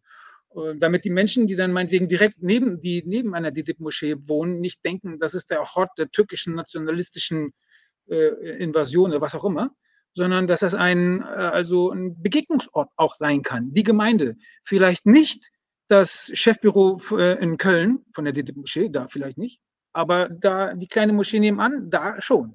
Und diesen Unterschied mal zu, zu, zu also dar, darzustellen. Und das zieht sich ja auch weiter an andere Themen in der Berichterstattung. Es ist immer so, also geh und finde mal ein, also irgendwie Probleme. Ich werde ja übrigens überhaupt nur zu solchen ähm, Hinterhofmoscheen oder Terroristen und Drogendealern und immer solche Probleme. Ich könnte auch Theater machen. Oder eine Reportage über Milchbauern in Schleswig-Holstein oder Bäuerinnen. Lässt mich aber gar keiner. Die Redaktion sagen, nee, das kann Svenja oder Sven auch machen. Geh du mal in die DITIB-Moschee und hör mal, was deine Freitagspredigt gepredigt wird. Ja, kann ich mir anhören, es steht aber auch im Internet. Also es macht so wenig Sinn manchmal. Und wenn ich dann in dieser Situation gerate, dann einer Redaktionskonferenz eben auf solche Feinheiten hinzuweisen. Also wir können, lass uns gehen, einen Beitrag über die Türken und Türkinnen in Deutschland machen. Und lass uns mal nach der, nachforschen und kritisieren, warum sind die eigentlich so wenig integrationsbereit? Oder warum sind die so schlecht integriert im Vergleich zu meinetwegen Menschen aus dem Iran oder aus Vietnam oder warum ist es bei den Menschen aus der Türkei so schlecht gelaufen? Sag ich, ja, können wir, lass uns ein kritisches Stück machen, was für unwürdige Menschen das sind aus der Türkei. Ähm, aber lass uns auch ein Stück machen, eine Hommage an die Menschen aus der Türkei, die nach Deutschland gekommen sind und dieses Land mit aufgebaut haben. Und zwar echt, also in den, nicht den besten Jobs. Und das also auch nicht nur für eine Saison, sondern jahrzehntelang. Lass uns das doch mal thematisieren einmal. Und wenn wir das gemacht haben, wenn wir das gewürdigt haben, dann haben wir uns das Recht erarbeitet, jetzt kritisch drauf zu schauen, warum, was ist, läuft denn jetzt schief? Warum sind die, die hierher gekommen sind, so, sich so sehr engagiert haben, so viel gearbeitet haben und so, warum hat das nicht gut geklappt? So. Da gibt es tausend wissenschaftliche Gründe, die zähle ich jetzt nicht alle auf und so. Es geht mir nur darum, dass wir äh, mehr abholen bei der, auch bei der Berichterstattung. Und dann aber auch, so, so zum Beispiel ich, ich gehe jetzt in eine Redaktionskonferenz, da war ich eben gerade stehen geblieben, und dann erzähle ich, lass uns ein kritisches Stück über die Türkei machen, aber lass uns auch mal versuchen, Erdogan zum Beispiel und seine Politik oder die Politik der AKP oder Regierungspolitik, wie man es möchte, lass uns das einmal versuchen zu verstehen. Also die innere Logik, die, die ja vorhanden ist, das kann ja nicht. Ne? Ähm, und wenn ich anfange, darüber zu referieren, dann bin ich plötzlich der äh, Erdogan-Versteher. Nie, nie, ich echt nicht. Aber ich versuche ja nur aus journalistischen Hintergrund heraus, so, ob, also so zumindest beidseitig, zumindest mal die eine Seite zu beleuchten. Lass uns doch einmal nur mal raufschauen, was ist die so. Und dann machen wir auch das andere. Dann haben wir beides. Das wäre sozusagen, ah, dann kann sich ein Zuschauer oder eine Zuschauerin ein eigenes Bild davon machen, wie er jetzt die Türkei findet. Oder die türkische Regierungspolitik oder was aber immer nur dieses konfliktorientierte, geh und such den äh, Terroristen oder den, den Islamisten oder den AKP-Anhänger in der DITIB-Moschee. Ja, sind sie vielleicht alle. So. Wen genau wollt ihr haben? Also das ist so, man wird da als ein, ein Agent hingeschickt. Schickt doch Sven oder Svenja hin. Warum kann ich nicht zu AfD gehen zum Beispiel? Jetzt, also man wird reduziert, das wollte ich sagen. Ich, was, was, was mich echt aufregt als Journalist in Deutschland, weil wir über Medien sprechen und Islam, dass ich eigentlich selten von als Journalist wahrgenommen werde. Ich mache das jetzt seit 13 Jahren so, mach also habe da schon so einige Reportagen und Dokus für die öffentlich-rechtlichen gemacht. Und wenn man mal schaut, dann war die eins, das einzige Stück, das ich machen durfte und das auch nur also aus Gründen ähm, über ein nicht-islamisches Thema war äh, der ein Theater, ein Theaterpreis für Dreisat. Nach zehn Jahren Arbeit, weil ich immer so drauf gedrängt habe. Ich habe gesagt den Leuten, Leute, ich bin vom Beruf Journalist und nicht Muslim oder Türke. Das bin ich auch, aber nicht vom Beruf. Vom Beruf bin ich Journalist. Und es wäre auch genauso, wenn man einer Frau sagen würde, ey, du darfst nur die feministischen Themen hier bearbeiten. Wie absurd wäre das? Wie absurd wäre das? Aber damit muss, damit, das ist das, womit ich zu kämpfen habe. Aber hey, nice, okay, ich mache die Themen über die Türkei. Gar kein Problem. Dann hört mir wenigstens zu. Dann hör wenigstens, was ich über die Türkei, was ich über Menschen aus, äh, mit muslimischem Glauben in Deutschland zu erzählen habe und nicht wegbügeln und sagen, ja, der ist biased, der, der, klar, der ist ja, der kann ja nur so reden. Das ist, glaube ich, tatsächlich das Entscheidende in, in der Situation. Äh, ich, ich kann deine Frustration nachvollziehen, wenn du sagst, äh, ich werde wieder in diese Klischee-Schubladen gedrängt, auch in meiner journalistischen Arbeit. Ähm, dann würde ich natürlich erwidern, äh, ja, aber das gehört offensichtlich zu diesem Prozess dazu, denn wenn du die Bilder und die Geschichten nicht machst und die Geschichten nicht erzählst, aus deiner Perspektive, die ja bislang völlig unterrepräsentiert ist, dann macht sie wieder Konstantin und Alice und Nadja und so weiter. Und dann hast du wieder den Blick von außen. Ne? Also, Nein, wollen sie auch. Sollen sie auch. Ne? Ich, also nicht also, nur. Es ist nicht nur, sondern auch. Absurd. Es wird, es wird dann absurd, wenn man sagt, der Özgür soll losgehen und seine Binnenperspektive und inneren Ansichten und Kompetenzen so. entfalten, aber das Ergebnis soll das sein, was auch Konstantin abliefern soll. So, genau. Ja, also das, das so. ist, glaube ich, Unsinn. Das, das so, da hast du es auf den Punkt gebracht auch. Wirklich das, was mich am meisten aufregt. Also ich meinte ja, klar, also wenn ich in die Türkei gehe, ich habe keine Sprachbarrieren. Ich, wenn ich hier in die Dip-Moschee gehe, da habe ich also keine, ähm, kenne ich mich religiös aus. Ich kenne die Codes, ich kenne die, die Zeremonien, das ist alles genau richtig.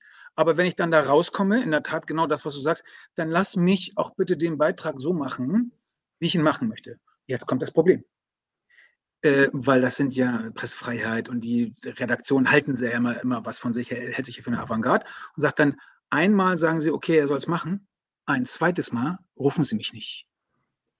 Weil diesen Diskurs, den wollen sie gar nicht, die wollen gar nicht diskutieren, sie wollen immer noch ihre, ihr eigenes Bild. Äh, ähm, also äh, dafür sind sie auch Redakteure ne, und Redakteurinnen, das ist auch in Ordnung, das Vier-Augen-Prinzip. Nicht, dass ich meine eigene Propaganda dort verbreite. Das ist ja. auch in Ordnung. Aber stattdessen, was ich mache, ist nicht meine eigene Propaganda verbreiten, sondern deren. Und das ist halt auch Unsinn. So. Und was ich eben nochmal sagen wollte, ist, ich mache diese Themen gerne, aber eben auch andere. Und, und Konstantin Sibylle oder wer auch immer dürfen auch diese Themen machen. Wir dürfen das alles. Es gibt überhaupt keine Ausgrenzung. Wir am besten vielleicht sogar noch zusammen als Autorenteam. Dann gehen wir dahin, haben unterschiedliche Perspektiven, unterschiedliche also Distanzen und so. Perfekt. Aber dieses Reduzieren, das ist, ähm, und auch nicht erst seit gestern. Und es wandelt sich, ja, aber für mein Empfinden zu langsam und auch zu sporadisch und nur einzelne Redaktionen. Und äh, es ist, ich bin auch nicht der Einzige, wenn ich übrigens das noch sagen darf. Ja? ja. Es wäre nochmal was völlig anderes, wenn ich ein, eine Einzelperson wäre mit einem einzelnen individuellen Problem. So, ja, Pech gehabt. So orientiere dich um. Das Problem ist, das ist ein, das betrifft alle so wie mich. Also ich, wie, viele, wie viele Journalisten mit türkischen Wurzeln oder arabischen von mir aus gibt es in Deutschland? Also Frauen gibt es einige. Wie viele türkische männliche Journalisten und Journalistinnen, äh, Journalisten äh, oder arabische gibt es? Und es ist in ganz Deutschland. Und man kann die mit den an zwei Händen abzählen. Und das ist so derart unterrepräsentiert nach 60 Jahren, obwohl wir sehr viel Diversity haben, sehr viel Openness und sehr viel Bereitschaft und so. Und es ist an dieser einen Stelle immer noch so verschlossen wie ein Tresor. Man kommt da nicht rein. Und speziell dann nicht. Also es ginge tatsächlich noch dann, das ist, ich, ich schränke ein, wenn ich bereit wäre zu sagen, verfluchte Türkei, verfluchter Islam, verflucht sein diese, äh, dies, das und so, nur kritisch böse und ja, und äh, die ist alles durchsetzt dann bekomme ich so viel Sendezeit, wie ich brauche ich gar nicht. Wenn ich nur einmal versuche zu, ich sag mal, also aus deren Sicht so relativieren, das klingt so wie etwas Schlechtes, als Journalist halte ich, halte, hielte ich das ja für etwas, also eine gute Eigenschaft. Wenn ich versuche, sowas beidseitig zu erklären, am besten ist der Beitrag, in dem meine persönliche Meinung gar nicht durch, durchschimmert. Wenn jemand das schaut und merkt, was denkt der Autor jetzt eigentlich darüber oder die Autorin? Das wäre mein bester Beitrag. Oder ich mache zwei Stücke, in denen ich auf den einen, ich habe mal eins über Israel gemacht, wo ich gesagt habe, ich gucke mir das ausschließlich aus der Perspektive, ich wäre ein Israeli. Wie würde ich mich fühlen? Und habe ich den ausschließlich aus der Perspektive gemacht. Das hat mir dann das Recht gegeben, aus meiner Sicht, auch das andere Stück zu machen. Und ausschließlich aus der palästinensischen Perspektive. Dann habe ich zwei gleichwertige Stücke. Das ist in Ordnung. Oder in einem Beitrag eben beide Positionen darstellen. Im Idealfall merkt man meine Meinung nicht. Die schimmert dann nicht durch. Das wäre gut. Guck dir jeden Beitrag über die Türkei, über den Islam in Deutschland an. Und dort ist immer ganz klar, kann man ganz klar erkennen, was, was diese Person über die Regierungspolitik hält. Also das ist tatsächlich auch nicht so ganz schwer, ne? aber äh, die Gegenseite, was wir besprochen haben, eben das, dass das vielleicht auch Menschen gibt, die aus guten Gründen äh, die Regierungspolitik gut finden kommen nur als verirrte Seelen vor. Von wegen, ja, der ist ja auch irre oder ist ja auch ein Islamist oder also kein normal argumentierender Mensch, ja, ich verstehe euch Leute, aber 1, 2, 3, 4. So, das passiert nicht. Ja, wobei ich jetzt das Beispiel mit der Türkei deshalb so schlecht finde, weil ähm, es, glaube ich, da auch nichts äh, objektiv äh, zu verteidigendes gibt. Ne? Ein Land, das Natürlich. im Grunde seinen ganzen Justizapparat. Soll ich, äh, soll ich anfangen? nein, nein, nein, warte. Ähm, also, wo im Grunde Pressefreiheit ja im Grunde nur noch ähm, quasi als, als Gerücht existiert, äh, wo Rechtsstaatlichkeit im Grunde komplett abgeschafft worden ist. Das ist ein Ist-Zustand. Aber wie kommen wir denn dahin? Ja, ja, ja, ja genau, genau. Neben der also Pressefreiheit zum Beispiel sehr viel Pressevielfalt. Also ich finde, es legitim, ich, ich finde es legitim, diesen Prozess zu beschreiben. Ne? Wie, wie ist es zu dieser Entwicklung gekommen? Ich hätte ein großes Problem damit, wenn jemand sich hinstellt und sagt, die Zustände der Türkei äh, sind vorbildlich demokratisch. Ne? Und das ist jetzt meine nein, das Position. Ja niemand. Das habe ich ja nicht. Moment, stopp. Nein, nein, das, das unterstelle ich dir nicht. Das unterstelle ich dir nicht. Ich, ich bin, also ich, ich will nur sagen, äh, dieser Anspruch hätte jetzt bei mir in der Diskussion keinen Platz. Also jetzt nicht in der Diskussion mit dir, sondern in der öffentlichen Diskussion keinen Platz. Ne? Das Doch, wäre für mich eine Randerscheinung. Haben, weil das sonst verkürzt ist. Guck mal, schau mal. Also das Ding ist in der Tat, äh, die, die derzeitige Situation ist alles andere äh, als optimal. Äh, und wenn du es gerade dramatisch brauchst, ist es extrem am Abgrund, ist es alles ganz schlecht, furchtbar, in Ordnung.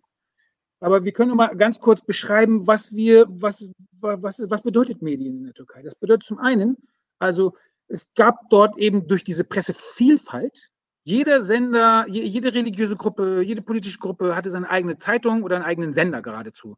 Wenn du in Deutschland einen Fernsehsender aufmachen musst, ne, musst du ganz schön viele Bedingungen erfüllen. In der Türkei, pop, Sender.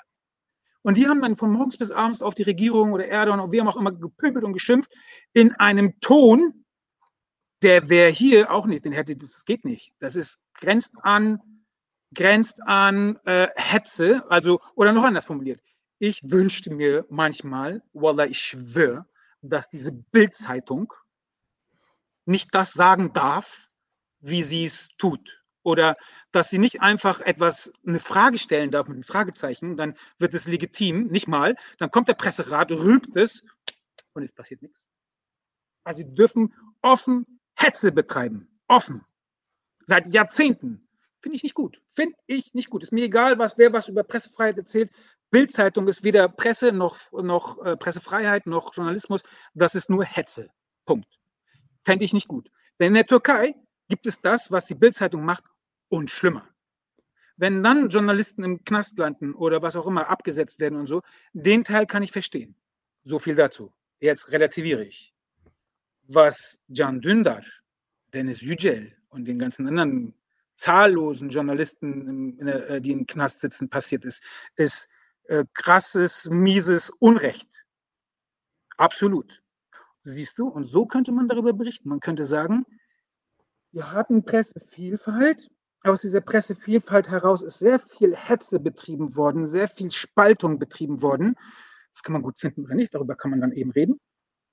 Oder das kann man durchgehen lassen oder nicht. Darüber kann man dann eben reden. Ich finde nicht, aber andere sagen ja, dann ja. Und jetzt ist etwas, äh, ein Zustand entstanden, in der alle, die nicht bei drei auf den Bäumen sind, schon im Knast sind. Das haben wir, dann haben wir eine Entwicklung bezeichnet. Und dann sagen äh, Zuschauer oder äh, Zuschauerinnen oder Leser und Leserinnen, ah, jetzt habe ich was gelernt. Jetzt habe ich gesagt, ah, ich verstehe, ich wie wir da hingekommen sind. Ich, ich verstehe deinen Punkt. Also, äh, das ähm, Erklären von Prozessen, von Entstehungen, ne? Also, das Erläutern von äh, Entwicklungsprozessen und nicht das Propagieren von Positionen. Ne? Das, das verstehe ich. Jetzt, idealerweise, jetzt noch one step more. Wie kommen wir zurück? Wie können wir sozusagen dazu, das, wie können wir es schaffen, dass in der Türkei wieder mehr Pressefreiheit entsteht? Oder dass die aus dem Knast rausgelassen werden? Oder dass da, also das passiert, was wir uns mehr wünschen Idealerweise nicht, indem wir die Türkei verfluchen und abgrenzen und sagen, die sind unbrauchbar, sondern idealerweise, indem wir mit denen einen, in Verhandlungen treten. Idealerweise hart, so wie der Präsident das auch macht, hart verhandeln. Dann geht man eben auf Wirtschaftssanktionen. Dann sagt man hier diese Hermes-Bürgschaften, machen wir nicht. Punkt. Machen wir nicht. Ähm, könnte man ja machen. Lass uns, lass uns die Türkei-Debatte für ein anderes Gespräch. Wir reden ja über die Medien. Genau. Ich rede ja über darüber, wie könnte man über die Türkei oder über, über Islam in dem Fall, könnte man das ja auch machen, objektiver berichten, also die Probleme benennen, ja. aber nicht aus einem Ist-Zustand heraus. Jetzt haben wir die Islamisten hier, ja, jetzt haben wir sie hier, aber lass uns noch mal gucken, ah, wo kommen sie her, warum sind sie überhaupt Islamisten geworden? Und dann kann man den Ist-Zustand beschreiben und dann eben äh, äh solution-orientated, was können wir dafür tun, genau. dass das aufhört. Ja. Das wäre modern, Jetzt. das wäre progressiv, das wäre mutig, sowas zu machen. Aber Jetzt. ich sehe nie ja. keine Redaktion, wo, also wenige. Jetzt versuche ich deine Beschreibung des, des modernen Journalismus äh, nochmal zurück auf Deutschland zu projizieren und möchte eine kritische Frage stellen, die dich vielleicht jetzt erzürnt. Aber das ist meine Beobachtung oder Unterstellung, Wahrnehmung, sage ich mal, ne? also subjektive Wahrnehmung, von der ich jetzt versuche zu schlussfolgern und zu einer Unterstellung komme. Und du kannst du bestätigen, ob daran was dran ist oder nicht. Äh, gerade dein Engagement im Rahmen der äh, neuen deutschen Medienmacherin. Da ähm, sind mir auch Strömungen, Entwicklungen, Positionen in der öffentlichen Debatte äh, aufgefallen, ähm, die ich problematisch einschätze und kommentiere. Zum Beispiel diese Geschichte, euer Traum ist mein Albtraum oder unser Albtraum oder solche Geschichten. Ne? Also die Beschreibung von gesellschaftlicher Vielfalt oder von Zuständen in Deutschland, die aus einer Position kommentiert werden, die vermeintlich tatsächlich ein Sprachrohr für die vielen Abwertungs- und, und, und ähm, Entgrenzungs-, Abgrenzungserfahrungen von Migrantinnen äh, rekurriert und sagt, das möchte ich hörbar machen. Und aus dieser Perspektive möchte ich argumentieren in der Debatte. Aber häufig von Personen, bei denen ich mit Blick auf die Biografie und, und äh, die, die, das berufliche Oeuvre sozusagen das Gefühl habe, aber ihr habt das doch so gar nicht erlebt. Ihr habt doch diese Entgrenzung, diese Abgrenzung, diese Hierarchisierung, diese Abwertung eurer Kultur, eurer Religion, eurer Herkunft, eurer Sprache, eurer Familiengeschichte, habt ihr doch so extrem gar nicht wahrgenommen oder musstet das nicht durchleiden, ähm, seid eher die Privilegierten unter der Minderheit, auch mit den beruflichen Erfolgen, die sie erzielt haben. Und das beneide ich jetzt gar nicht, das gönne ich ja jedem von Herzen.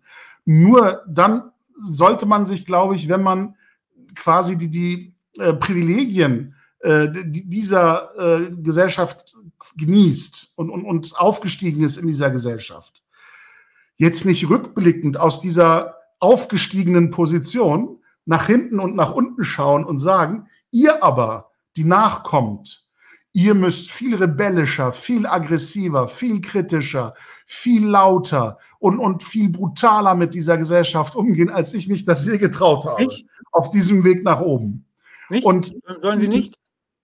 Doch, doch, ich höre dich, aber äh, ich meine nicht dich. Ne? Also ich, ich meine andere, ich muss jetzt keine Namen nennen, weil ich eher über den Prototypen rede, über diesen Typus rede. Ähm, also ähm, kaum Widerstand gehabt, gut durchs Gewässer gekommen äh, an einem gemütlichen Platz gelandet und aber mit viel Frustration, weil man eben die Diskriminierung auch wahrgenommen hat, äh, nicht ihre negativen Resultate in der eigenen Biografie oder in der eigenen Berufskarriere, aber eben mit Blick auf die anderen sozusagen. Und jetzt rät man der zweiten und dritten Generation dieser anderen, die stark unter dieser Ausgrenzung und Diskriminierung leiden, auch unter diesen medialen Zerrbildern leiden, rät man jetzt, so ein Che Guevara-Attitüden, sondern seid voll auf Kontra gegen diese Gesellschaft ähm, und, und, und haut euren Frust raus. Ja, aber das war doch nicht eure Erfolgsstrategie. Das habt ihr doch nie gemacht.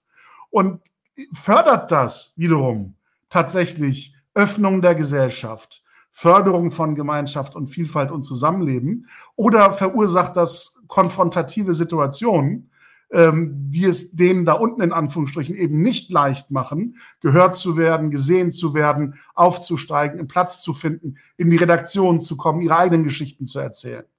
Ja. Also gibt es da nicht ein bisschen hm, eine Bigotterie an der Stelle? Nein, das ist beides gültig. Also erstens die, die ich vorhin als Token bezeichnet habe ja. die gar nicht repräsentativ sind für eine Minderheit sozusagen, sondern als solche äh, äh, dort installiert sind. Ich, ich finde die auch gut. Die gehören auch dazu. Eine Differenzierung da, die, wie du sie machst, das können wir machen, wenn wir am Ende am Ziel sind. Bis dahin müssen wir alle in eine Richtung marschieren. Ihr könnt ein bisschen weiter rechts, ihr könnt ein bisschen weiter links, aber wir marschieren in Richtung Diversity, in Richtung Zukunft. Da wird, da machen wir dann verteilen wir dann, okay, seid ihr wirklich, habt ihr das überhaupt erlebt, so wie wir? Das können wir dann diskutieren. Aber im Moment, das wäre sowas wie, also, äh, wir wollen eine Revolution und jeder macht seine eigene. Das geht nicht. Wir machen alle gemeinsam die Revolution und dann schauen wir, wie wir sie, wie wir dieses neue System umsetzen. Und das ist sehr interessant, dass du das ansprichst, also ähm, weil ich jetzt in den, bei den neuen deutschen MedienmacherInnen, weil wir haben ja jeden ersten, nee, jeden letzten Sonntag in Hamburg ein ein, eine Sonntagslounge. Wir fanden den Begriff Stammtisch schädlich. Deswegen Sonntagslounge. Wir treffen uns und dort kommen dann auch Studierende und oder, äh, oder äh, werdende Journalisten und Journalisten unterhalten uns so, so und dann sagen sie, ja, wie, wie kann man da vorankommen?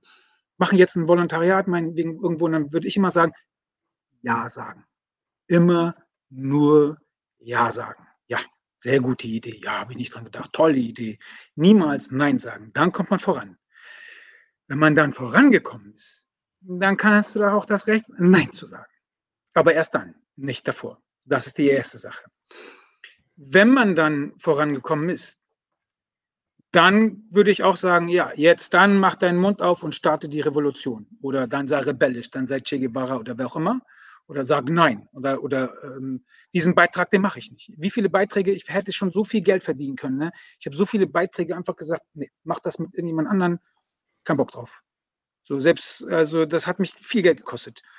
Äh, ich sagte ja vorhin auch, hätte ich einige Beiträge gemacht, die mir angeboten wurden, also ich hätte viel mehr Beiträge machen können, wenn ich das, die, der, der Erfüllungsgehilfe der Redaktion gewesen wäre. Ähm, wenn man das nicht mehr machen muss, also Dennis Yücel zum Beispiel, der müsste nicht mehr. Der hat so einen äh, prominenten Namen, der kann schreiben, was er will. Auch wann er will fast. Also der sagt, hier, ich habe ein Thema, los geht's, mach. Ich habe die und die Meinung, ja, schrille Meinung, aber mach. Ähm, der, dann kann man das. Wenn Dennis Yücel, als er noch bei der Taz gewesen ist oder noch davor, pff, den hätte ja niemand gehört. Also erstmal irgendwo ankommen und dann aber nicht ankommen und dann sagen, ja, jetzt habe ich meine Schäfchen ins Trockene gebracht, nach mir die Sintflut, sondern dann die Revolution starten. Also nicht die neuen Jungen äh, re sollten rebellisch sein, sondern die, die angekommen sind. Das passiert leider nicht. Also aus welchen Gründen auch immer. Vielleicht haben die ja auch Zukunftsängste oder äh, sehen das Problem vielleicht nicht. Dafür sind sie ja die Token. Oder ähm, es gibt ein paar türkische Autoren, männliche, zwei von denen ich weiß, die beschäftigen sich dezidiert nicht mit der Türkei, nicht mit Islam und nicht mit Integration, nicht weil sie sich nicht auskennen würden, sondern sie haben auch andere Fach, Fach, Fachgebiete. Und da sind, darin sind sie gut. So. Und ähm, das sind nur zwei, die das so machen können. Ich kenne sonst wirklich keinen einzigen und ich habe eine sehr selektive Wahrnehmung, was das angeht. Ähm, ich kann dann, also ich, ich, nehme die Namen oder die Autoren mit türkischen Wurzeln wirklich wahr oder, ich suche und finde sie. Es gibt nur ganz, ganz gering, ganz wenige Ausnahmen. Und die machen das ganz sicher auch, um eben nicht in, sich dort so zu exponieren oder angreifbar zu machen. Und das hat aber auch für die sehr lange gebraucht, bis sie wirklich da angekommen sind. Und dort können sie dann eben ihren eigenen Kram machen. Aber die wiederum mischen sich, darum erwähne ich sie, nicht in diese Debatten ein in, von wegen äh, Türkei-Integration, da kümmern die sich nicht drum. Wie ich das jetzt hier jetzt lautstark mache, indem ich sage, so, nee, so geht es nicht, das muss sich ändern, äh, alles viel zu spät und äh, mit zu, zu geringen ähm, Willen. Äh, also wie, zu langsam. Alles zu, zu langsam, zu lang, zu wenig, zu, zu alles. Ja, ich glaube, auch mit Blick auf die Uhr, wir haben jetzt eine gute Stunde über, abzüglich unserer anfänglichen Schwierigkeiten, eine gute Stunde über ähm, diese Thematik diskutiert. Gibt es, und du hast ja viele Probleme beschrieben und auch Hinweise gegeben, was sich ändern müsste, damit es eben mehr zur Abbildung von Lebenswirklichkeit kommt und nicht unbedingt zu diesen Zerrbildern der Vorstellung über den anderen in der Gesellschaft. Ähm, gibt es noch etwas, was du abschließend äh, als, als positiven Impuls in die Debatte mitgeben möchtest, wo du sagst, das muss sich auf jeden Fall in diese Richtung verändern, ähm, damit es eben vermieden wird, ähm, dass es zu solchen Fehldarstellungen kommt. Ähm, und denn darüber sind wir uns, glaube ich, einig. Die Normalität einer vielfältigen Gesellschaft, egal ob es sich um Muslime dreht oder nicht, in unserem speziellen Fall ist das eben unser besonderes Anliegen, muss durch dieses Nadelöhr der Medienberichterstattung um anzukommen als Normalität, um diese Fremdheit zu überwinden. Und wie kann man dieses Nadelöhr ein bisschen breiter machen, durchlässiger machen, durchgängiger machen, ähm, damit das eben schneller passiert? Hast du da noch Gedanken, die du. Also, nee, keine so, so eine so super krasse pauschale Lösung, so die alles in allem zusammenhält, so zusammenbringt. So. Aber ich habe Ideen sozusagen von verschiedenen Sachen, die irgendwann irgendwie passieren müssten. Ich kann jetzt aber nicht sagen, wann und wie, aber dass sie passieren müssen. Das eine ist, Wir bräuchten ähm, mehr Durchlässigkeit in den Redaktionen, ganz klar. Also damit diese Menschen mit migrantischem Hintergrund oder mit diversen kulturellen Einflüssen ähm, ihre diversen kulturellen Einflüsse dort auch einbringen können, wenn sie das denn wollen. Das ist der erste Punkt. Dann auch weiter aufsteigen in der äh, Redaktionshierarchie, um dann als Chefredaktion auch in der Chefredaktion auch entsprechende Entscheidungen fällen zu können, eben solche entweder solche Autoren und Autorinnen einzustellen oder ähm, eben auch solche Themen mehr nach vorne zu bringen. Also es, hat, es gab, glaube ich, diese Untersuchung bei Frauen, die in der Chefredaktion oder in einem Chef so, ähm, umzingelt von acht Männern, dann sagt eine Frau nur eher weniger was. Aber wenn da drei Frauen sind, dann sind es schon, ist die Möglichkeit, etwas zu äh, äh, artikulieren, deutlich oder auch gehört zu werden und auch als ernste Stimme wahrgenommen zu werden, viel größer. Das heißt, vereinzelte Redaktionsposten bringen nicht viel, sie muss wirklich breit überall und nicht ausschließlich zu diesen Themenbereichen, sondern als Journalisten und Journalistinnen.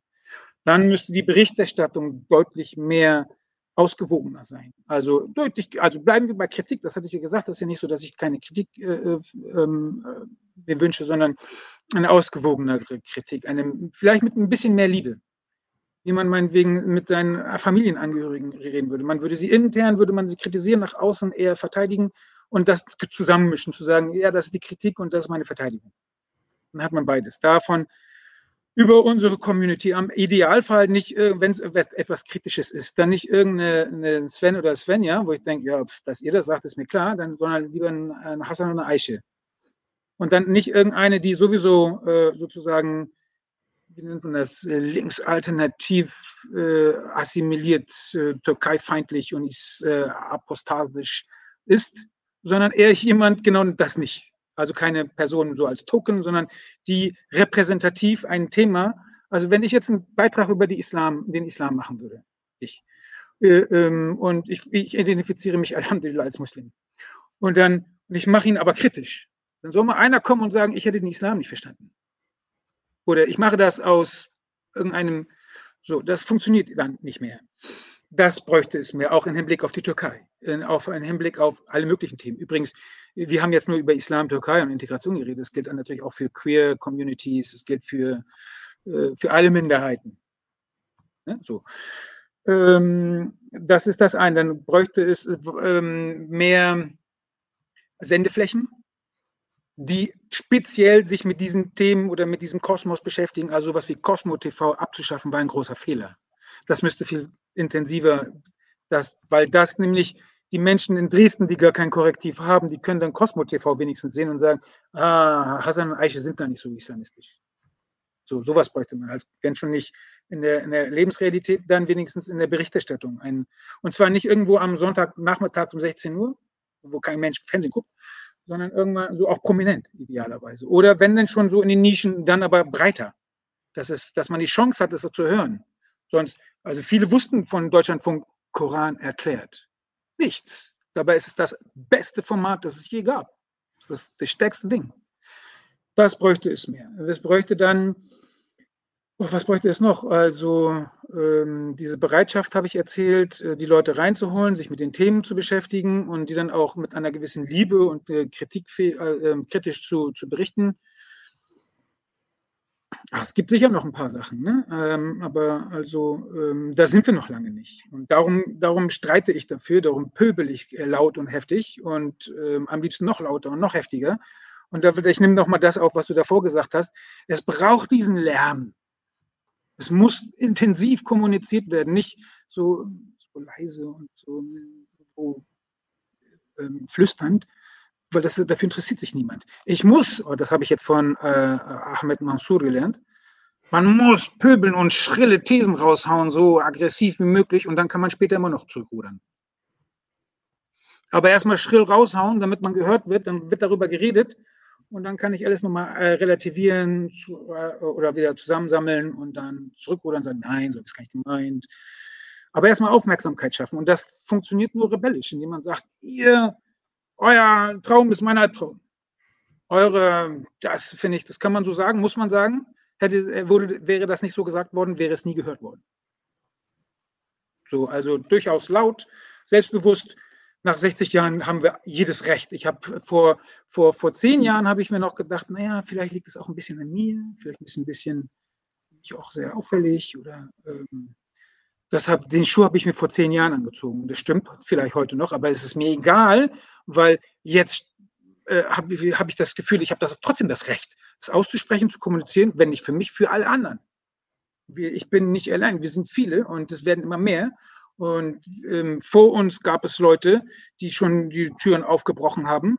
Äh, und ich mache weiter und dann wird es irgendwann nicht mehr nötig sein. Dann, ja. Noch stehe ich quasi mit der Axt vor der Tür, muss ich einhämmern. Im Idealfall wird es irgendwann schon eine eingeschlagene Tür geben und dann brauchen die noch durchmarschieren.